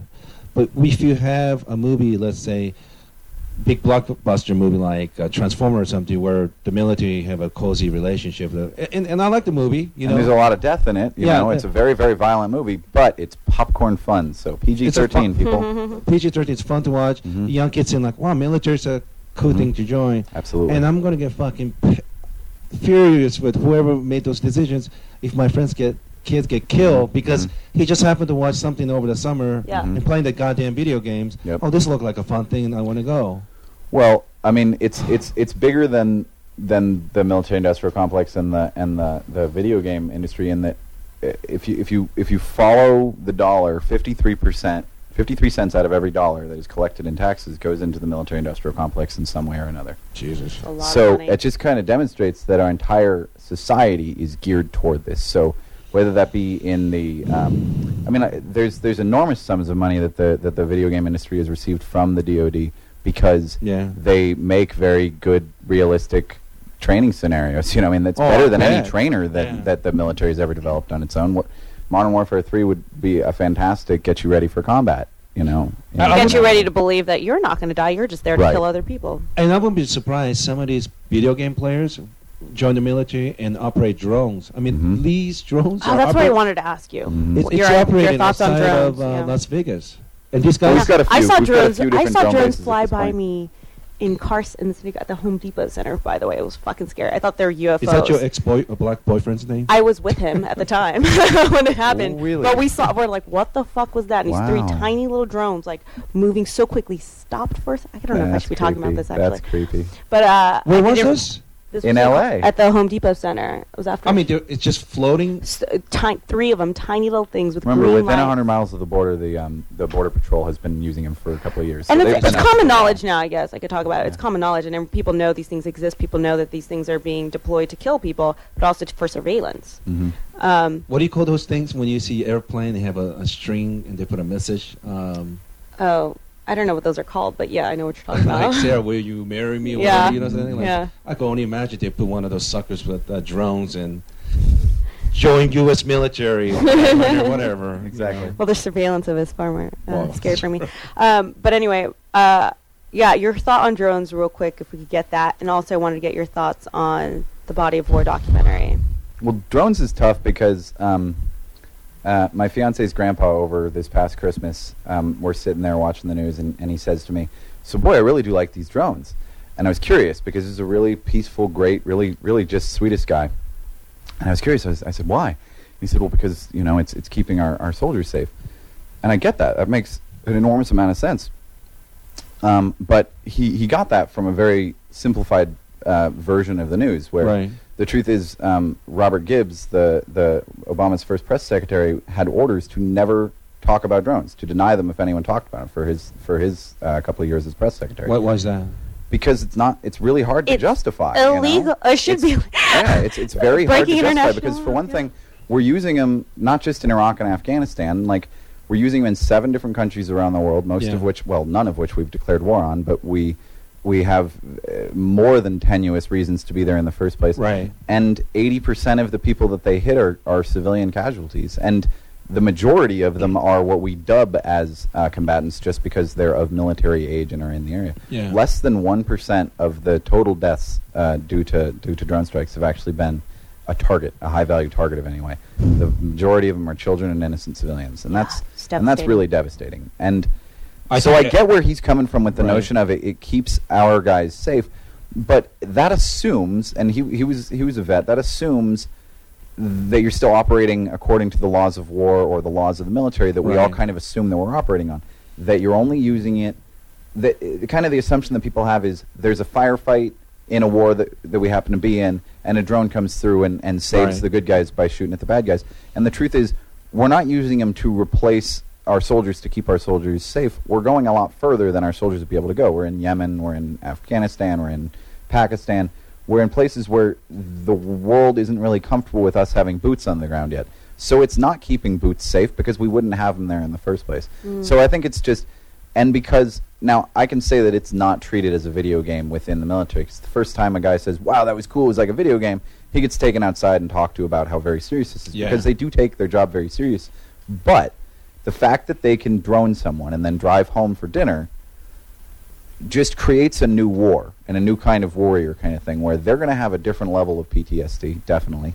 Um, but also, it just makes it way too easy to kill people, and that there's it's there's far lower of a bar to prove that someone is a hostile in the first place. Like the um, the thing that Manning released years ago, not a single individual amongst what I'm talking about is um, I don't remember the name of the video. It's like a half an hour video of a of a military or of a uh, yeah military helicopter. Oh, uh, they're shooting assault. down Iraqi civilians. Right, in, in Yeah. Baghdad. And the, the very first group of people that they started firing at, they assumed because there was a couple of military aged males with equipment around their shoulders Yeah. that they interpreted as rifles.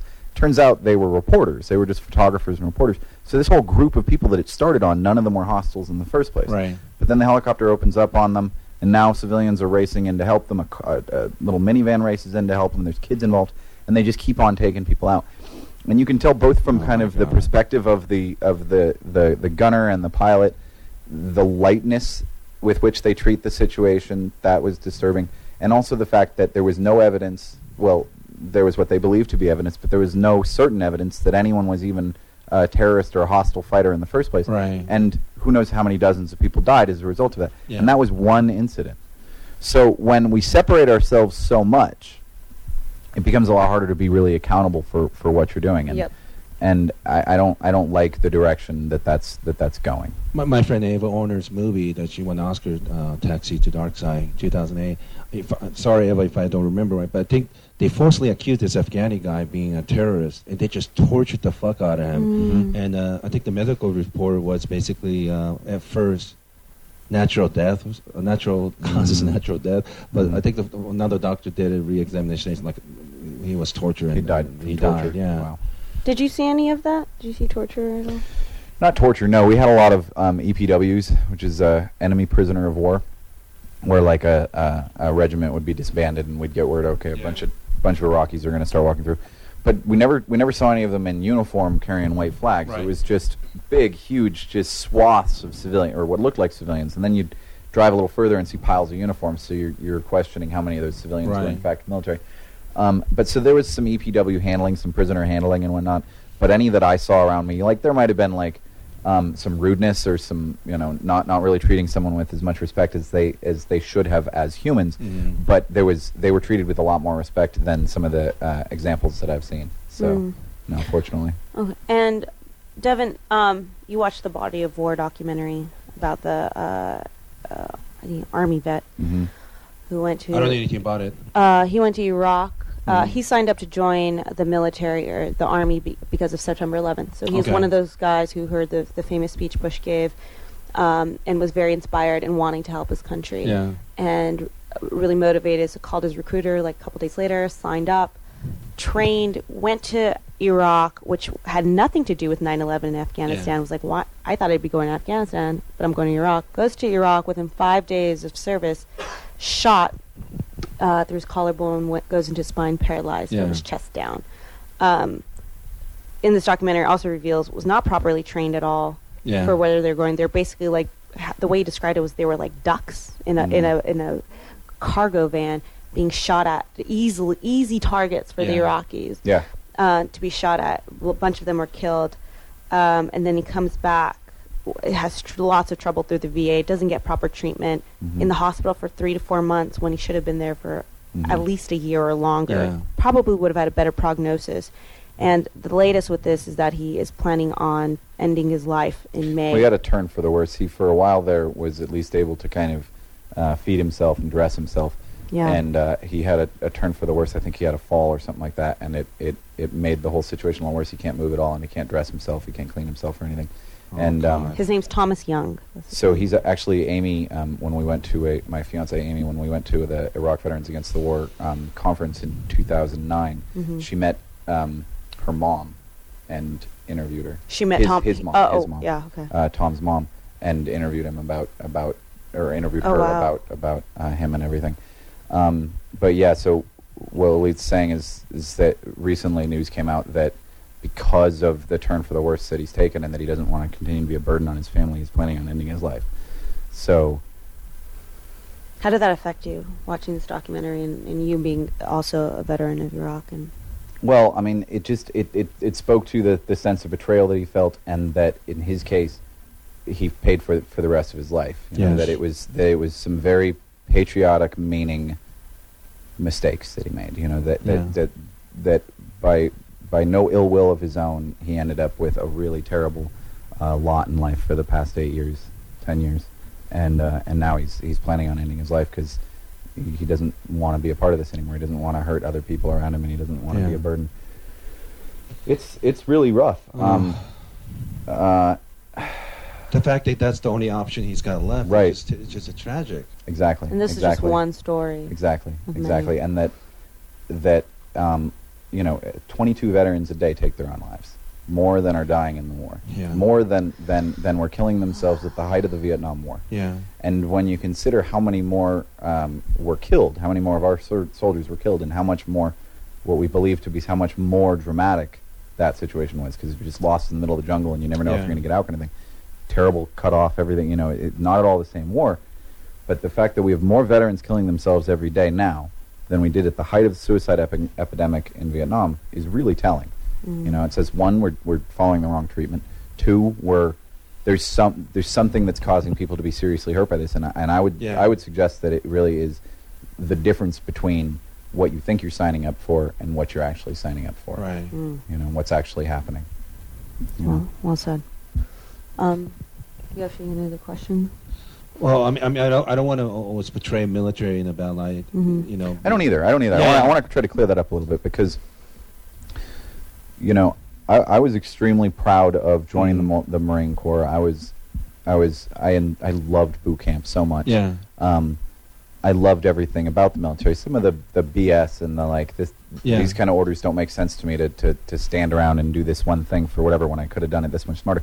You always on the on the ground think that you can you can figure it out a lot a lot better, but that's just kind of you accept that as part of being a Marine that that that Marines their lot in life is is they get the rough the rough mission, but they get the job done, and they've got a very um, proud tradition of doing so. Right. Um, But we want to bring up this issue because we want military to get better. Right, absolutely, and Yeah. I, I, I honestly think that what it is is it's a it's a failure of civilian leadership. Yeah. you know, it's There's huge disconnect. 'cause I military- I have no idea any any of this military stuff. Right. Well, the, really the don't. military did nothing wrong by by following the orders of its commander in chief and Mhm. invading two two nations. It did exactly what its purpose is, and it did it. I think with as much good intention as possible. I think there could have been some decisions by some of the generals to Mhm. um, prepare us for the the local culture and try to get some some people um, with some local language skills in and whatnot. That could have really benefited, and there was some sure. tactical decisions that could have helped. But I, I'm not going to, you know, uh, say that that's anyone's fault. I think, for me, the the real problem was the civilian leadership, the choice to go to war in the first place, and that wasn't made by the military, it wasn't made by any generals, it wasn't made by any lance corporals on the ground. If- if- they if- just did their job the best they could once they got there.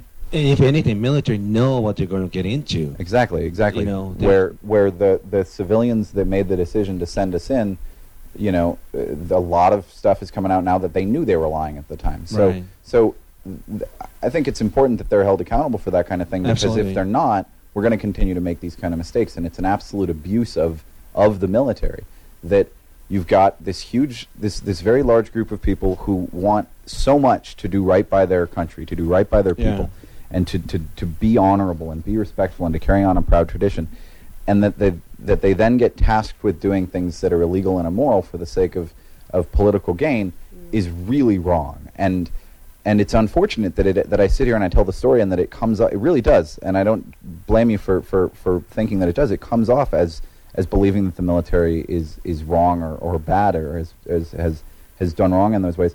And I think, yeah, there's some there's some individuals that were selfish or made stupid decisions, Yeah. but that wasn't the problem. The problem is that we were put there in the first place. That if this was the actual hostile event that they made it out to be, their justification was that they felt they, they were threatened, that Saddam Yeah. was going to hurt the United States. And that was a joke, obviously. So save it for real situations. And one, it doesn't need to be so large, doesn't need to be so abused. You want to have people with so much so much uh, post traumatic stress disorder. You want to have uh, uh, such a, a, a disastrous result of the whole thing. If you if it can be used in honorable ways, in the ways that it you know protect your country, to to to actually um, protect your civilians against hostile forces. Yeah. There's nothing you know more honorable that you could really do. So stop taking advantage of that and lying to people. You know that's really where the problem comes in. and, and, and, and it's always the cost. You know, it's, it's it's like buying a car. They don't tell you the hidden cost, right? There's definitely a hidden cost in Hmm. war. Yeah. I mean, even with this popularity drone, yeah, we do kill kill the uh, Anwar Arwaki in northern Anwar Africa. Arwaki, yeah, yeah. we got him, and we got his son. Um, but when His we son, a 14-year-old, Yeah, very young born kid. American citizen. and whenever we use accused him in places nothing. like Pakistan, yeah, we Mhm. get these some of these bad guys, but the cost is A lot of other. there are people too. people who, who were maybe neutral, Mhm. but now they see this, they hate America now. So Mhm. so everyone that you kill in Pakistan or Afghanistan, wherever, there's unten- unintended consequences. Like people who are in the kind of middle now feel like they kill my cousin, I'm I'm going to Mhm. fight. Well, if you were the guy that that that rose up against Saddam in '91 and Yeah. then wasn't really too trusting of Americans when Yeah. they said they were going to do the same thing, and then they showed up, they they did their thing, they took out Saddam. So you're generally kind of wary, but you're like, all right, good, good choice. Yeah. And then your brother gets blown up, and then your son gets blown up. It doesn't take very long for you to start when when when uh, the Americans are making no effort to reach out to you and say hello. It doesn't take very long for Right. you to start talking to the guys that are. When when um, Al Qaeda in Iraq starts coming around and saying, "Hey, Yeah. you know, come work for us," um, and and you can't work anymore because your your your job was was ended when the building that you worked in was blown up or whatever else. You know, you put you put a war into a country and it's going to have huge consequences and and you know the CIA has a term for for specific what you're talking talking about blowback where the unintended consequences of something in that case they're usually talking about the unintended consequences of foreign action Yeah. that we try to hide from the American people but in the sense that when Bush said they hate us because we're free, that that was a plain and simple lie. That if you if you if you start from there and then go forward and then go invade Afghanistan and then go invade Iraq and say that that they're only hostile to us because we're free, well, you've you've already started off on the wrong step. You're already lying, and that there's there's no truth in that in the first place. So you're you're just going to get lost from there. It's a combination of lying and uh, just ignorance because one of the things we were so afraid in Southeast Asia was spread of communism. Mhm. So we were afraid the North Vietnamese is going to take South and then, then they're Right. going to buddy up with Chinese. Well, if any any you could ask any basic Asian person, do Chinese and Vietnamese people like each other? Answer is no. They fucking hate each other. They've been going Right. to war. So, yeah, this this this ignorance things and, and like I said, I, I don't. I'm going back. Like we we have a lot of respect. It's like military, and and like uh, these big uh, uh, corporations. The upper management people are the, always the scumbag because the people on the bottom working. Mhm. I don't have a problem with it. Look at example Pat Tillman, Oh yeah, incredible American. I mean, mm-hmm. It's a really tragic story. yeah. I mean, what, it- what it- happened with him? Pat it- Tillman was the uh, he was well he and his defensive brother players in a he and his brother were very very famous um, uh, athletes, professional athletes. They both were uh, baseball players first, and then he became a football player as well. incredibly good player for Yeah. uh, Cardinal. His fa- uh, grandfather served in World War II, and I think his father served in Korea. Yeah, they had a long history. So so him and his brother go off and join the Rangers after 9/11. They're like, we're going to go, and he gives up his NFL career, Oh or my his NFL God. contract, to go do Millions it. of dollars. So it's a big story, and uh, he does a couple of deployments, and he he after a little while really realizes this isn't what he signed up for. They're lying. This is some bullshit, Fuck. and uh, and he died. He got shot in the back. It was fratricide. It was Americans that killed him, and the immediate. Then no one's saying that that was intentional. It was it was absolutely m- most likely just a, a Friendly mistake fire. and friendly fire. Um, but that the White House got hold of it, and within the first hours, they were they were trying to spin this this this story of this American hero that was charging up a hill killing terrorists, and he, he took a few in the head, and uh, and it wasn't at all true in any way. And they spent months trying to cover up that it was fratricide, and the mom and family just wanted to know the truth for the longest time. But the the guy was think about what he did there. He was an NFL player that that gives up this million dollar contract to go fight for the war and decides this is some bullshit. He was about he was going to leave the military when he got back from from that particular deployment. He was so over it, and then he gets shot in the back, and the military lies about the truth of how he died. Oh, they were doing. I think they- injustice on top of injustice. Yeah, injustice. and I think they were so trying to like promote the war Make by him a saying- hero. Yeah. make a hero out of him, Mhm. and it's a very good, great recruiting tool to say Absolutely. like, look at this young man. Look at this like- great looking American. You know, Yeah. he's, he's a badass recon dude. Or uh, uh, I mean, he was a well-read, very smart, Very very, smart considerate person. Mhm. He only had one girlfriend. He married her, and he he was just an all-around great guy. And he was very strange in that in a football culture where everybody's like want to you know do hit each other. Mhm. He's a very thoughtful person. I, I I I tell my friend he's better than Jesus. mhm. Wow. Pat Tillman was all American. gr- uh, He Yeah. it, it breaks your heart when you Put watch his his life on. documentary. Mhm. Uh, What's the documentary called? Oh, I forgot. It's by Alex Gibney, who also made uh, a movie with Ava Orner, like The Taxi to the Dark Side. Okay. I mean, it's just a great document. It, it, it just breaks your heart. But when you see a guy like that, I mean, he's the last person you would think like millions. I mean, He they- really embodied the American spirit. Yeah, he, he was just a great, great person, and his family is a great people person. And uh, and during the funeral, you know, John McCain and like a, Sh- uh, Maria Mm. Shriver, they're they're they're saying all kinds of stuff. It's just a really Talking about what a war hero he was. Yeah. Yeah. and like his brother's like, you know what? Hey, there was emails to the White House that day, kind of saying, "Let's, we got to get a hold of this. This is, we need to turn this into a big story." And da da da da. And there's many people, many of the um, at the hi- uh, higher up in military, if I remember right, they knew he was killing Freddie Mhm. Fire, and they lied to the parents. hmm Lied Yeah, right them. away they knew it was friendly fire, and, and from the start they told it it was this big heroic story. Can I uh, can I tell you a story to, to try to cheer you up? Yes, please. Yay. Um, so, I, it, in my opinion, at least, I think that the ultimate failing here that has led to the disasters of both wars hasn't. I mean, yeah, there's there's a lot of question. We've talked about kind of the, the, the violence in our culture, and that that will you know lead to, to major problems. Um, but that I think that the ultimate real failure there was, like I said, the civilian leadership, the decision to go in the first place Right. and that if you look at all the other aspects of our society, it's civilian leadership that are failing us. You know, the banks are, are bigger than ever and, and getting away with more illegal things than ever, and we've got 17 trillion in debt, and we're looking at wars with all these other countries. And and and so you can you can be like, all hope is lost. You know, the apocalypse is coming. But I, I, I looked at um, a couple of guys that worked for the for the Clinton White House, started doing some history research and discovered a pattern. This 80 year cycle that has happened at least for, for the, the course of American history and, and for a few hundred years of European history before that at least, where basically 80 years is the general life cycle of one person. And that's broken into four four times. You go you're up until you're 20, you're a kid, 20 to 40, you're a young adult, you've got a certain sense of responsibility, just Yeah. you know, 40 to 60, you have a, a lot more responsibility and as much power as you're ever going to have. And then 60 to 80, you're in your waning years, and you're supposed to be enjoying the fruits of all those previous years. And and that um, entire societies have see this on a bigger level. That anyone that's about the same age group sees an event and sees it from the perspective of someone from that age group. So Generation X very much is Generation X. It's a bunch of people that have very somewhat similar beliefs about things. And uh, uh, the baby boomers have they all experienced JFK, they all experienced Yeah. uh, Vietnam, etc. Um, and that every 20 years, as these generation, as all four of these different generations kind of move in society up to the next level, you know, that the kids become the young adults, the young Right. adults become the adults, and the old the, the adults kind of start retiring. You get shifts in, in the society and the way the society behaves and, and responds and stuff like that, and that over the course of four of these 20 year periods, you kind of go through four seasons. You have a spring, a summer, a fall, and, uh, and a winter. Yeah. Um, and that, and that what, what generally is happening is that um, during the winter, things are kind of falling apart. Society starts to fall apart. People realize that they that they need to take responsibility for society, and that if it's not held together by people that care, it will all just go away. And we need it very desperately. And so they take responsibility for it. And you can see what happened at the end of World War II was exactly that. That the greatest generation took responsibility, cr- came back, took took uh, uh, uh, ran for office in various different places, and and started kind of dealing with their own civic responsibility and it created this this this great birth of new thoughts and new ideas in the 60s and 70s and lots of new freedoms coming about and stuff like that.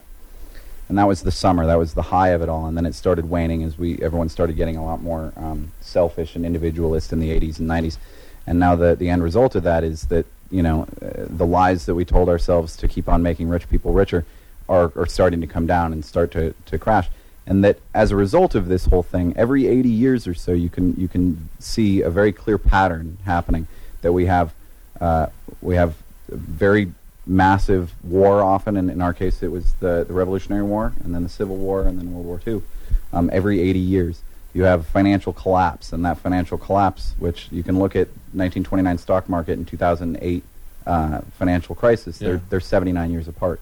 Um, and that it's not just a random thing; it really is the length of a lifetime. That as as people start to forget how important it is to be responsible, that the people who are making the decisions, the presidents that are sending us to war, the the people that are running corporations that are making decisions that are having externalized costs that hurt the people in China or the people in Bangladesh or whatever else, that making irresponsible decisions when it happens collectively enough eventually gets to a point where the whole society is about to collapse and it's teetering on the edge of a cliff. And it gets really bad and it scares the bejesus out of everyone, and then everyone has to collectively come together and decide that they're going to take responsibility for it again. And then you have this, this new rebirth and you have a new spring.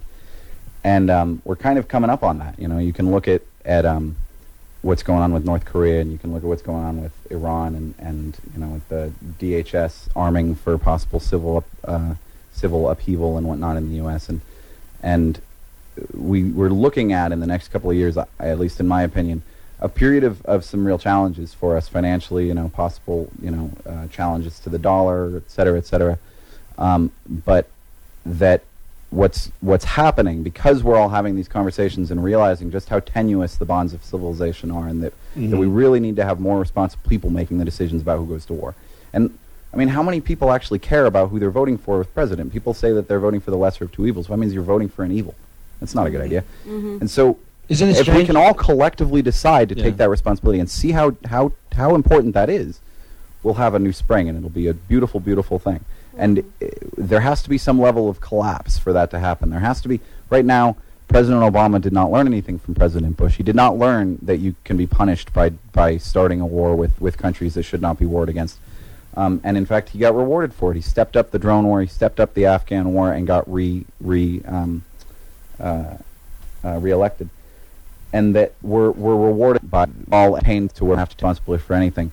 But when it gets bad enough, when it gets, and it's getting bad enough in Europe, you can see it obviously with, you know, Cyprus falling apart and everything. When it gets bad enough and people get just, just pissed off enough to get out in the streets and stand up or do whatever they need to do to kind of get connected with it again, you then have the opportunity for people who are giving an actual thought and act and taking responsibility to be running things. And and the fortunate thing for all of us is that it means that by the time we're retiring, we're going to be enjoying a new a new summer again. So Look forward to the future. It's going to be a tough thought. couple of years, but look forward to the future. It'll be good for all. Yeah, I hope, That's I for everyone in the 20 to 30 age group. Yes. Y'all are we're going to have a spring coming up. we're old. Yoshi, you're fucked. All right, Devon. Th- thanks. I, I just have a couple more questions, Sure. and then, you know, I, I know you're very busy. I really, really appreciate it. Um, so, I'm, I'm going to Afghanistan t- less than two weeks now, and You're actually there right now. well, yes, technically, yes. If you're listening to this, I'm in Afghanistan. hmm Um, I, I'm very torn because I have people that I care and love. They live in Afghanistan, and I'm very concerned for them because, as you know, U.S. military is leaving 2014, hmm and of course, I, I, I- don't want to be put in a position to ask someone's son or daughter to sacrifice their lives to protect people in Afghanistan. But hmm uh, it's such a dangerous area with Pakistan next to it. I, my friend Saad Mohseni runs Moby Media company. He's doing a lot of great things, you know, with, because most of the population are illiterate, so they watch TV, and TV's definitely changed people's opinions. You know, they should, they're watching soap opera for God's sake, which was forbidden under Taliban rules. Mhm. So I think shows like that really expand people's imagination. They learn to treat their wife maybe even better. Mhm. Medical advice because they can't read. In fact, people who can't read, they watch Sesame Street hmm to That's learn awesome. to write. That's so these, these are some of the soft power idealism America. This is some things that America do so well, and people are I think Mhm. grateful throughout the world. Having said that, well, what's your feeling of Afghanistan? I mean, do you, do you think after the U.S. military leave, you think Taliban's going to overtake the country? What, what I think so. Um, they they, but at the same time, the question, the additional question should be: Is that a problem? Um, in that, you can look at, uh, for one example, opium production in Afghanistan, and if you look at the past twenty years, there was one year in which it took an eighty percent dip, and it was the one year in which the Taliban was in control of the, of Yeah. the government. It was the year before we invaded, and, and the year after they took. that they kind of produce like ninety percent of heroin or something like that. Right, the country produces ninety percent of the heroin in the entire world, but it's very much against um, the the Islam um, religion, the Yeah. Muslim religion. And so, when the Taliban um, had power over Afghanistan, they eradicated it, and the UN said it was the most effective drug eradication program they'd ever seen. Yeah. So, in some ways, that might be beneficial. However, at the same time, they're a very misogynistic and very um, anti-freedoms, anti-equality group of people, and I was no out- surprise. I I was very uncomfortable because I will walk with my friend Sarah Jean, and she's half Egyptian in English, and these motherfuckers just stare at women. Mhm, I mean, mhm. stare. I mean, in America, if you see an attractive girl, you pretend like you're looking at a car, but you kind of look at the girl and live it at that. They, they Well, did you feel like they were staring because they were attracted to her, or because they were they, they were curious? it's probably both of those? But uh, Because there's also quite a um, I'm sure there's an a- attitude of, of, of less than a dog. you yes, know? You know, like you, you treat a woman with less respect than a dog because a woman only has one particular job. Her job is just to bear children. She's not supposed to think. She's not supposed to talk. Yeah. She's not supposed to, to, to make decisions or really, you know, think for herself or do anything for herself. Um, some but- of those guys believe they, if they, they're not, if a woman's not covering her ha- hair, then she must be a whore. hmm hmm Oh yeah, Well, terrible things. Because only the husband's supposed to see their hair, right? Right, right, or their skin. Yeah. Um, I, I'm, I'm very concerned about that because I think in the last 10 years, women's rights have increased tremendously, and people are nice. And I think my- in some ways they have, yes, absolutely, because of because it's so important to us, and because of Mhm. the number of NGOs and the number of good people that have gone over and tried, and the number of people that have tried to There's so start many good schools, etc. It's happening, but at the, at the at the same time, the people who are hurt by war most is civ- civilians and children and women. Mm. Like the groups who are most hurt by war are Mhm. women and children, because um, uh, you know the the man might be the combatant and he might get shot, but if he gets shot and all the other men get shot and the woman loses her hand because you know uh, uh, a bomb went off or something like that, she's going to have a pretty difficult time taking care of the children that are left for her to take care of. Yeah. Um, and there's no there's no economy to depend on. There's no there's no trade to depend on. They never know when a drone might just blow something up. So the the it's tough to talk about um, the question of, of women's rights um, and women's rights within Afghanistan w- within the context of within a war zone. No one really has the rights that they're supposed to have. No Yeah. one is you know any even even women that that um, have found a school that is taking care of them and is treating them well and that they're going to they still have the worry that their house might get blown up between Yeah. between schooling, um, and that and that that you can't deny the one because of the other. Um, and so I think in some ways the U.S. military leaving and no longer being uh, chasing down terrorists within the country will absolutely benefit the Afghan people uh, because there were you know no more drone, no more uh, threat of drone warfare or, or, or whatever else. However, you know these group of people, um, both the Taliban and honestly even the um, the uh, the uh, Afghan government, they're very misogynistic. They're they're it, it, it's it's not very surprising um, what the the the um, kind of personality of the people in charge are, because when we were kind of fighting our proxy war against Russia and Yeah. backing up um, the Mujahideen, we went specifically looking for whoever was the most freedom hating, the most misogynistic, the most like able to get all riled up Yeah. and and hey, go after these non-Muslims, go after these foreign invaders of your land. And so we very much created a power structure of the people that were, you know, the worst examples that we don't want running a society, and then put them in charge to run a society. So big surprise that they end up with. If you look at Afghanistan in the '60s and '70s, it was beautiful that people were in school, that women were going to school. Like They it was a very modern society, It- right? it- they were wearing miniskirts. It was a modern society, and then foreign countries started fighting proxy wars there, and started, Yeah. you know, oil interests became important, and et cetera, et cetera, et cetera. So while I think there's a huge amount of to as long as we were fulfilling our geopolitical interests and, Mhm. and interests over there, Mhm. we were blind-eyed to all this yeah, sexism, uh, abuse of women, Absolutely. and, uh, you know, I mean, Absolutely. Well, I think in that, regardless of it, we are still justifying um, being there when the majority of the Afghan population and and the, just the majority of the people themselves don't want us to be there, and they they feel like they would do better on their own if we left. And so, I don't know what will happen when we leave. I don't, I- I, however. I, I think that's the honest answer because we really don't. We really know. don't. You know, it might be the Taliban, it might be the the the, the Karzai government.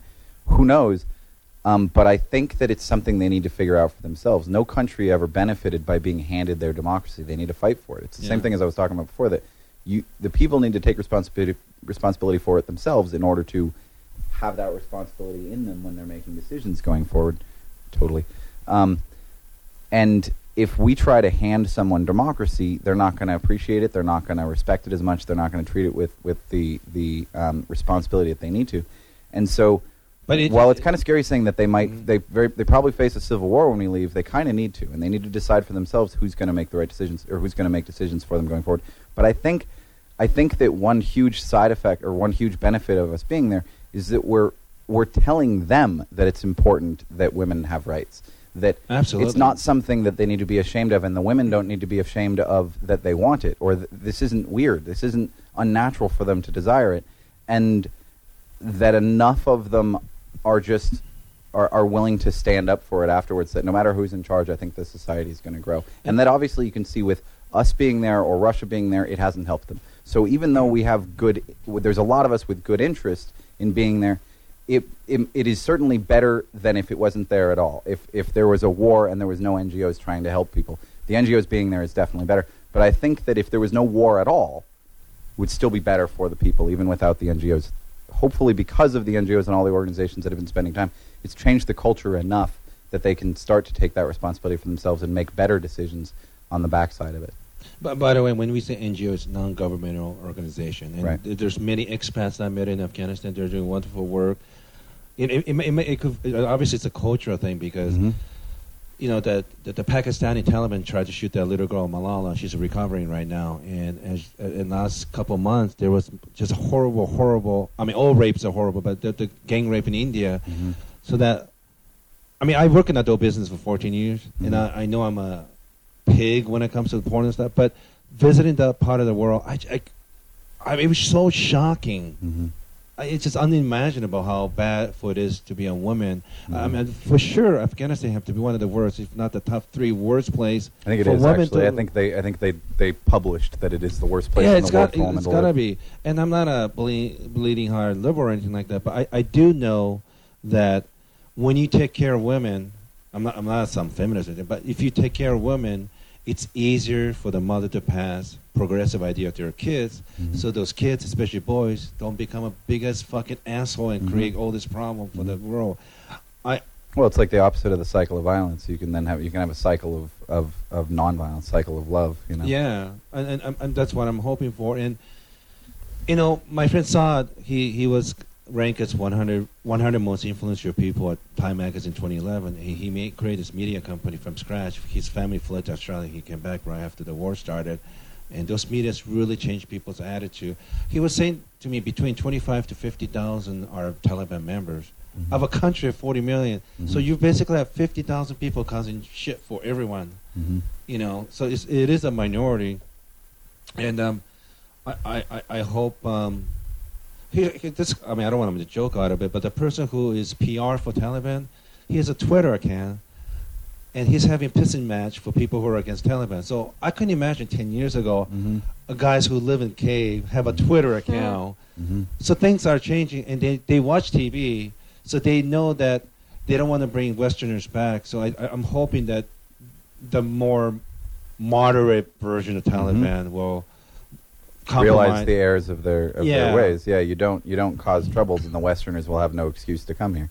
If at least they can learn that, great. I hope, and I hope they do that because Mhm. they're not going to have freedom uh, at the level that I'm comfortable with. They're just not going to. But ho- I'm hoping more than what Mhm. it is right now, Mhm. because I think the whole world is watching India with those gang rape. It is a horrific. Mhm. they're putting pressure. So Japanese have a word called gaiatsu. It means foreign pressure. Mhm. Sometimes people who live in within a culture are afraid to change. So you need someone outside of the group putting pressure on them Kinda to shame them, change. yeah. Not by war, Mhm. but persuasion and sometimes even shame. Mhm. And, uh, and and and uh, I hope that happens. And, Well, uh, it's it's nice that the, I think the, those stories are actually seeing light though too, because I feel like a lot of those stories are probably covered up yes. uh, systematically just to keep it quiet and just like all negative things that they don't want to get out. But even in America, that rape story with the football team, Mhm. did you hear about that? They in covered, Ohio, yeah, it's just the Yeah. football team tried to uh, they covered it up because they didn't want bad word or ba- a negative uh, aura or energy Right, to go around right. about the football team. They want to keep it under wraps, but people need to know that when you do something that, that there should be consequences. Yeah. well, they need to acknowledge it happened. yeah, Then there should be consequence. You know. appropriate consequence. Well, I think in the reason, the bigger reason why why both are happening or have happened, is the um, perspective of women from Yeah. the groups of people in charge. In that in that particular town, football was so important that protect the football players at all costs. Who cares about this poor sixteen year old girl? And just no one empathized with her. No one looked at it from her perspective, and so everyone was upset with her. Yeah, they for demonized raping, her. for, Yeah. for destroying their lives because she got raped, and uh, same kind of thing in Afghanistan or uh, a lot of these countries where women are just viewed as so low that they're not people. They Yeah. they don't have their own thoughts and their own motivations and their own needs. And uh, if you never empathize and try to look at it from someone else's perspective, Yeah. it's very easy to just dismiss them as non-human. It, and it's mind-boggling to me because even if you grow up in an environment, people telling me to, if they do something, you need to punish them. If I had a daughter, I don't give a shit if she's a whore. You don't do that to my daughter. No, you God, don't. no. You God, don't no. beat her. to no one death, stone her deserves to be raped. Yeah. and honestly, I, I take issue with the question of, of punishment as the way to prevent things in the first place. Like, i- it's How true that, that a rapist should be should be beaten to within an inch Yeah. of their life just to give the um, the uh, to, some satisfaction to their victim. But it's not going to help the situation at all. That person beat to within an inch of their life just became a more violent person. So I think it needs to be more on the other side of it. There needs to be um, some level of violence or at least aggression that is preventing it. If anyone Yeah. in that, there was one kid that stood up and said, "I don't know about this. This isn't really okay," and that was as ballsy as anyone got in any of those parties. And then the fact that everyone else in the room was like, "Ah, shut up! Don't be a buzzkill." That was the end of it. Yeah. If someone had some serious balls and stood up with some aggression and said, "Absolutely, this is not right, and I won't stand for it, and I will take this outside and fight fight you for it," fine. That's someone standing up for someone else's rights that couldn't do it for themselves. We need to have more examples of that. I don't know that the solution is is uh, uh, talking about more painful punishments on the backside because you know we can pretend that the problem is Mhm. taken care of as soon as someone goes to prison, but that person still exists on the planet and they're still going to come back out. And if they experience nothing but pain, they're going to just come out and inflict more pain. So I think it's just a matter of more men need to take responsibility for it on the front end and prevent it because it doesn't do anyone any good to punish someone after the fact. The rape victim still still got raped. Still has to deal with that. For There the have to be. And in lives. India, there You need to stop it. Yeah. Yeah. There, we we need to put more effort and time in preventive hmm care and, And uh, stop blaming the victim. Yeah. It's so unbelievable. I was blown away. I watched the CNN thing on Steubenville, and the woman's up there like practically shedding a tear for the fact that these two kids have have, have had their their F, their um, football Career careers over. ruined, and it's like, are you kidding me right now? This is Mm. unbelievable. So we, we definitely need to relook at well, our whole I think attitude. it also that. just speaks to so much about how the individual is just put on a pedestal in this Mhm. culture. It's like it's about the individual when they don't look at the collective Mhm. and about how they're Mhm. affecting people around them, other people's families, and the lives and society. It's just about well, you ruined my kid's chance of becoming whatever the fuck his dream was. right, and and, There, and it's like and his you is more important up. than hers. Exactly. to you know it's it, it is about the individual but really only when it's a guy you know Yeah. like we don't really have to worry about how much it's going to affect her because we don't really think about her lot in life Yeah, it's just isolated. Think Mhm. it's just ridiculous. Mhm. And when we say guy, we, we're not trying to be some radical feminist pointing every guy just No. because they have sex with a woman they're rapists. No, you know, if you're listening to this, you know exactly what we're saying. Yeah. Right. There's those, those scumbags. I don't know exactly what's the definition, but similar to pornography, you know it when you see it, and there Mhm. are guys like that. Mhm. You know, those are the those, those are the problems, and It, w- it would definitely take, like you said, I think uh, men taking the step up and educating other men and how to be, how masculinity is really treating a woman with respect. Oh my God, that would be fucking that blow their minds. like, what do you mean? Because we're supposed to demean them. That is the meaning of masculinity. Right. No, it's not. That's misogyny. That's that's preventing people from expanding their consciousness, from becoming good people, from being human beings. Right. But I mean, that just takes so long. I mean, it takes time, but it takes it doesn't have to. Action. i don't think so i think it's just people need to just uh, realize to how a much group it's of hurting people other people very, but who, a group of people, especially men, who are very convinced that women are second class, Mhm. not even second class, but just lower citizens. I mean, Mhm. it just definitely well how, how exactly the entire culture can make a Yeah. shift like that is i don't know I, Yeah. but i know that if you look at at the history of the world we were right there in the 60s and 70s you Yeah. know, we were and you look at the the labor abuses in china we were right there in the 20s and 30s everything is cyclical and and fortunately the overall trend is that more people have rights and more people are seen as equal and and so great let's keep it up let's stop fighting with each other and let's keep on recognizing that we're all humans Yeah. and, and, and the fact that you were saying there's more men who need to speak up, you're Mhm. doing that. You know, the Mhm. fact that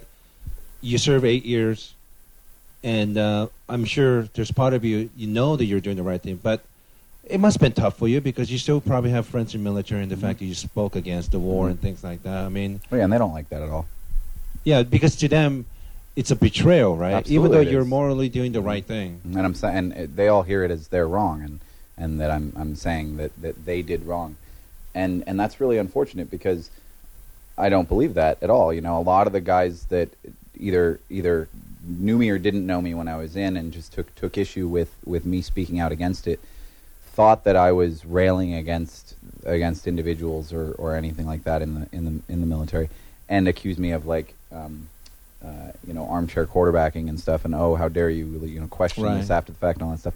And and that's not what I'm talking about. And I'm not saying that anyone in the military is um, at fault for going to war because it wasn't up to them in the first place. Absolutely. Um, and I don't want to say that no one is at fault, but the truth is what they did in combat.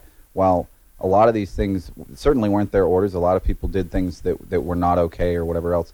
But I still argue that one, they wouldn't have done so if they weren't there Yeah. they like it breaks you it actually breaks you now there's a youtube video of a marine throwing a puppy off a cliff and it broke my heart like Yeah. Oh. that guy has got serious problems that he did it with a smile on his face and Yeah. now i guarantee you he is really hurting you know he's absolutely hurting because that it's an inhuman thing to do Yeah. it's an absolutely inhuman thing to do and that someone could do so meant that there was something broken in them at the time Yeah. and and that that's what the situation does And it wasn't their fault. They, No. they, they, they've experienced some horrific stuff I can't even imagine. hmm hmm and uh, we're not sometimes we're not giving them adequate help for those people and Mm.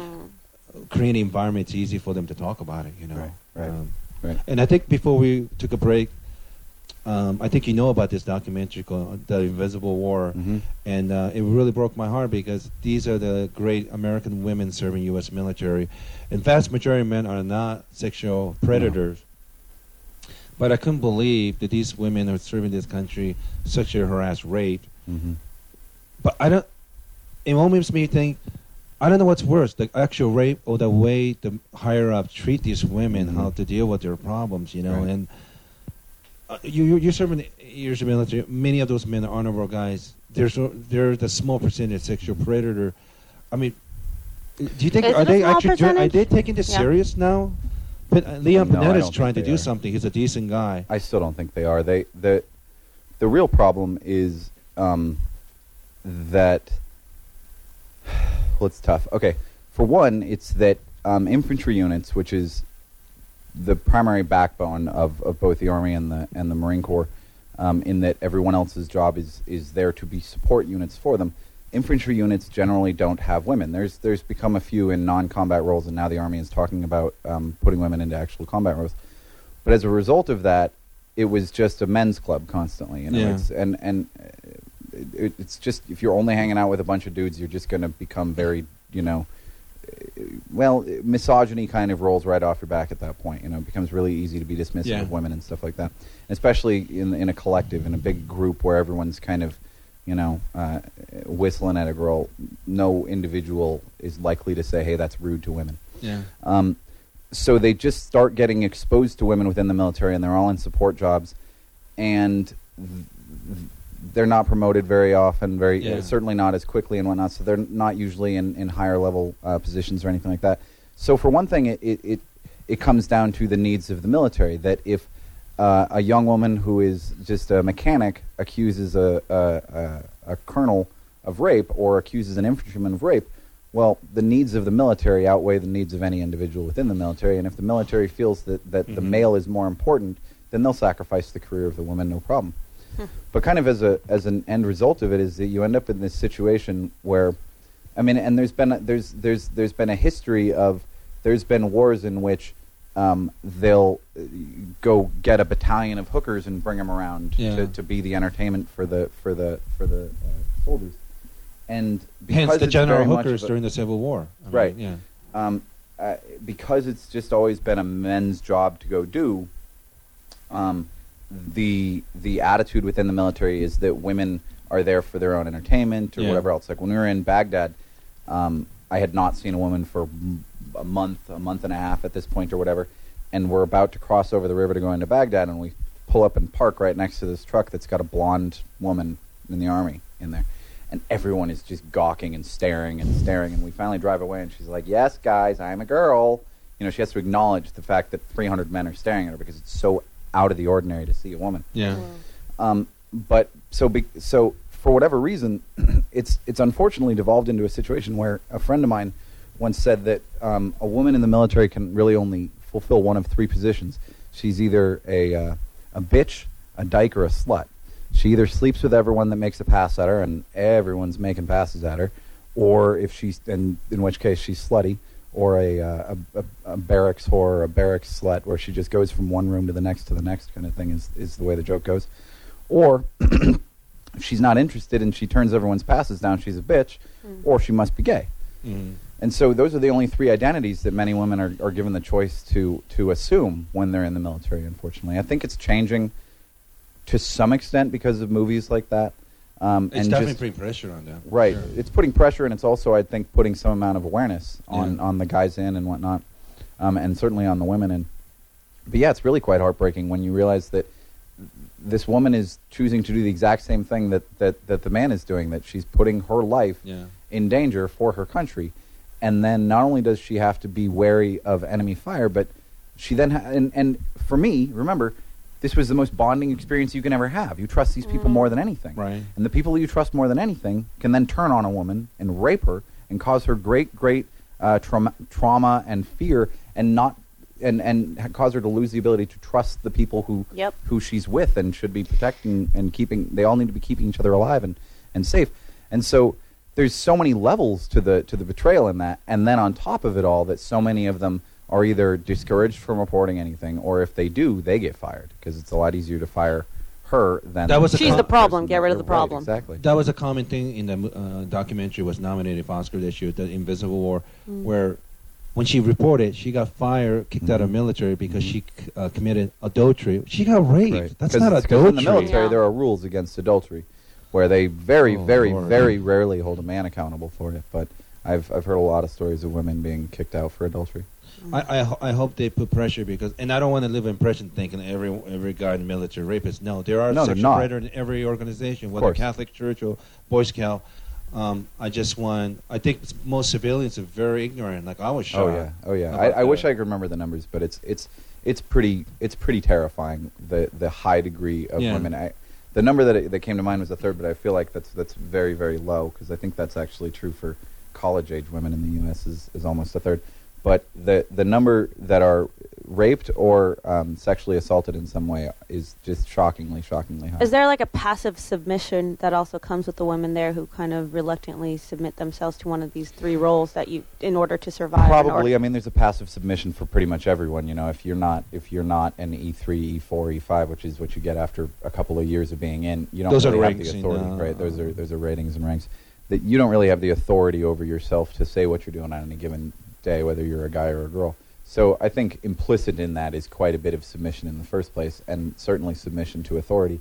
And a lot of these cases are a, a more senior male to a more junior woman. Because what's interesting, I, I recently saw uh, an article about a study where women themselves, just like general population women, were asked about rape and how they view, view rape and how men respond to questions and how women did, and how women were just as misogynistic in thinking that women who were raped, who most of these women were who probably not raped who answer these questions, but just women on a general consensus were think that women a deserve it Yeah, or they're asking blaming. for it. They were, you know, Mhm. if you are flirty with a guy, that like Oh, yeah. all these like they, I mean, they broke it Oh, down to like very specific things and how just even women themselves don't understand what is happening to their gender Mhm. and are also f- falling along you just you into this. surprised about in- that? No, Really? not at all because I studied psychology, so no, it's not surprising to me. But, But it's upsetting. it's very upsetting. It's very Mhm. disappointing, and that it's still very prevalent, even Yeah. with all this information out there, with all this evidence out there, and it's still that women. But Mhm. I think it's just also kind of like trying to side with the uh, who's the superior gender. Well, Right, men are whatever the happened superior. to equality? You Exactly. what- I thought yeah. I thought I thought we got equality in the '60s and '70s. What happened there? So even women who are probably in, in higher ranks and who are Mhm. you know in, in the military, or whatever, they're Have been part of the apology. Exactly. Yeah, exactly. Yeah. Exactly. So it's sad. Just like men and women need more education More on this, and just issue, yeah. it- uh, Agreed. it's Agreed. Really, it's really Agreed. disheartening. But uh, so it's a good thing that movies like that are out, and and especially that they're receiving the accolades that they're receiving and getting Absolutely. watched. And in Leon Panetta, I believe, um, Secretary of Defense, he's, he Mhm. re- I think he is trying to change it, but um, Oh, good. Yeah. but the power structure, you know, It's I tough, think yeah. You need to put a lot of pressure. It and, takes uh, it takes quite a while for something from the top to, to really make its way to the Yeah. bottom. But Mm.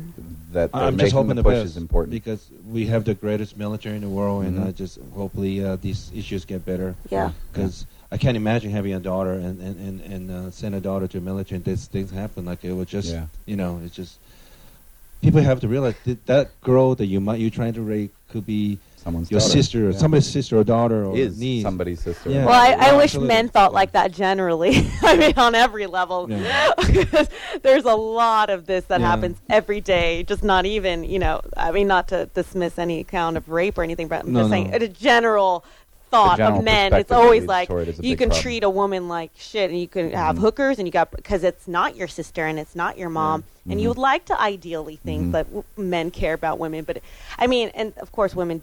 I don't know, whatever. I mean, this is so complex, and there's so many angles Yeah. to this, but. It would be nice if there was a general More awareness. awareness of this, and if men would would step up to the plate more, just on individual everything. Always starts from I- like I- I how you your own actions are Mhm. you are and whatever you do, no matter how uh, de- in much in denial you want to be about it. Whatever you do has an effect. There's Mhm. cause and effect. So Mhm. everyone is responsible for their Yeah. actions and uh, you know their contribution to this kind of uh, behavior. And I'm just glad the movie was made, and uh, a lot of people watched it, and I hope uh, it will put pressure. And I think most people, yeah, uh, it's more, good that it came at out. least they're more aware of it. So I'm, I'm just hoping agree. for the best. I agree. Um, before we finish, I, I, I, you know, I like to talk now more lighter stuff. Hmm. Finish it. So Devon, you know, I, I like to end the last part with. Uh, like to hear more about your company, but before that, I, I was pretty impressed. You you have a special effect background. You work on several, several huge movies. A few, yeah. Uh, what's? Yeah, A a few. few, I did. Uh, I worked on 2012. I worked on uh, the Curious Case of Benjamin Button. Um, another really bad Katherine Heigl movie. I don't remember what. I've, I've had some fun. Yeah. Um, How, How'd how, did you transition that? from military? How did you? Where, what did you? I actually What did, did you- both at the same time. Everyone's everyone's everyone's always surprised by that. You know, why did you join in go into the military from computer world, or why did you go into the computer world from the military? I was actually doing both at the same time because I was a reserve. Um, eh, right after we, we graduated high high school, a couple of friends of mine and I decided that we wanted to make a uh, a an independent film that could get the attention of George Lucas as he was creating the prequels, so that we could work on, on the prequels. I really wanted to to be, I wanted to play Anakin Skywalker Right. in episodes two and three. So we got the idea that we, we could make a fan film. We'll make our own little Star Wars film, and uh, we're You all look like a computer Jedi. nerds, so- I'll give oh, you do I? that. Thank you. Thank you. um, uh, we're all computer nerds enough that we felt like, okay, we can Yeah. do this. Um, and uh, and so by doing so, by by trying to make our own film, we had to learn all the different parts to it. So I learned how to do visual effects and compositing, and and uh, uh, kind of how to act, and certainly not how to direct. But Mhm. you know, we, we all kind of uh, the producer on it, the guy that I started it with, Ryan. Uh, kind of learned how to organize a business and get Yeah. things to make sense. So he went out and did a suit job for a while, and, and actually now he kind of does a lot of our business end. He, he started the company with me that, that we're running right now. Um, so because of that, I just I had a few uh, shots that I could show off, and then you start applying for visual effects jobs and whatnot. Yeah. And it's it's one of those weird worlds where you have to have credits in order to to get a job. Of course, it's ridiculous. So you're doing nothing but Craigslist work at first, but um, after a, a few years of struggling with Craigslist work and, and, and doing some TV visual effects and stuff like that, I got a few freelance gigs, and I actually didn't uh, do I didn't I didn't work for the visual effects department on Benjamin Button, so I, I have a hard time saying that I did visual effects on it. What, what did you do the- on it? Well, The they great won the, movie, by the way. Thank you very much. Well, th- they won the Academy Award for visual effects, and it was very much specifically because they were aging Brad Pitt backwards, and that was a very challenging thing to do. Yeah. Well, so I have a hard time saying I did visual effects on the movie because I had nothing to do with any of that. All I did, it was such a long movie that they were trying to trim it out, trim it down, but doing so just by seconds at a time. By they would take a single take of a of a of a scene, and there was a little bit of air between what one actor says and the other. And because both actors are on camera at the same time, they can't just cut in between and cut out that dead space. Yeah. So we'd cut the frame right in the middle and then shift the timing on the left half of the frame and the timing on the right half of the frame Oh. so that you can take out that timing. And so you're literally spending weeks working on, I did probably seven shots. And all I was doing was taking a second out of each one or so.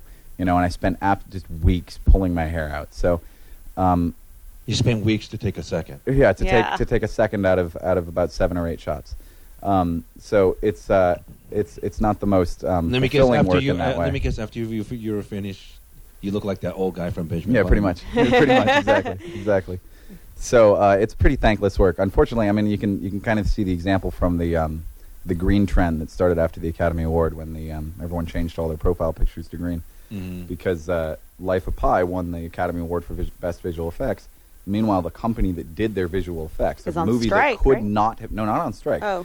Uh, could this movie could not have been made without visual effects? When people started talking about the book, they said, "Wait a minute, it's a kid and a tiger on a raft. We can't possibly make this movie. Are you kidding me?" Well, it was entirely due to visual effects that they were able to make it, and because of the the the uh, industry trying to reduce the cost of visual effects more and more and more, it's getting outsor- outsourced, and American visual effects houses are collapsing. So Mm. that one in particular, the one that did all the visual effects for Life of Pi, filed for bankruptcy uh, two three weeks before, and their artists hadn't gotten paid for months, literally months. So the guys that did the work to earn the Academy Award had no jobs, Or and there was no hope for jobs because all the visual effects work is pretty much leaving the country. So they were actually a having a big protest outside. film. I Yeah, mean- yeah. So So, they were actually having a big protest outside while it was happening. I remember seeing that. Yeah, Yeah. it was, it was quite a quite a kick. But so it's a, it's a it's a tough industry. Um, I didn't stay in it kind of specifically for that reason. We did fifty hour weeks and got paid reasonably, but it's not a very fun, you know. And I and I lived in Hollywood, and, or I lived in Venice and worked in Hollywood, so it was an hour on either side. So I'm spending Yeah. twelve hours a day at work. Who cares how much money you're getting paid? You can't really enjoy your life. So uh, after a few years of, of suffering through that, we were just too tired of it, and, and got out of that, and and uh, actually started uh, started our company. What was the name of the company? It's called Happy Owl Studio. And what do you guys do exactly? Um, Well, we um, we kind of started it just as an excuse uh, to get an iPad because um, we uh, uh, Ryan and I uh, were just big nerds, keeping a, a close eye on the um, the uh, rumor mill around what Apple's up to and whatnot, and we hear this this this amazing dream device iPad is being bandied around and it's going to get going to get Yeah. released. And just as a good excuse to have an iPad, we thought, well, if we could make an iPad case, we know that would sell really well because I worked for Apple for a couple of years and they never really had very good cases. Yeah. They had cheap plastic ones. Everyone's got five or six cases they bought over the years and they don't use them anymore because most of the cases out there are just no good. So we thought if we make our own, and I've got the connections to, to what I got at Apple, we can make a big splash and be the first ones to market. Well, that didn't happen. It took us 10 months to come to market, but we had a, we had a very original design. Uh, we did something called the Clutch, which is like a, a lady's purse iPad case made out of leather, has a big pocket so you can store stuff, credit cards and stuff like that. Right. Has a shoulder strap. So uh, people really liked that. Apple called us and said, "Hey, we want to sell it." They they, they sold that, and uh, the other product we made the wallet for a little while in their stores. Um, This is incredible. yeah, yeah, it was it was a lot of fun.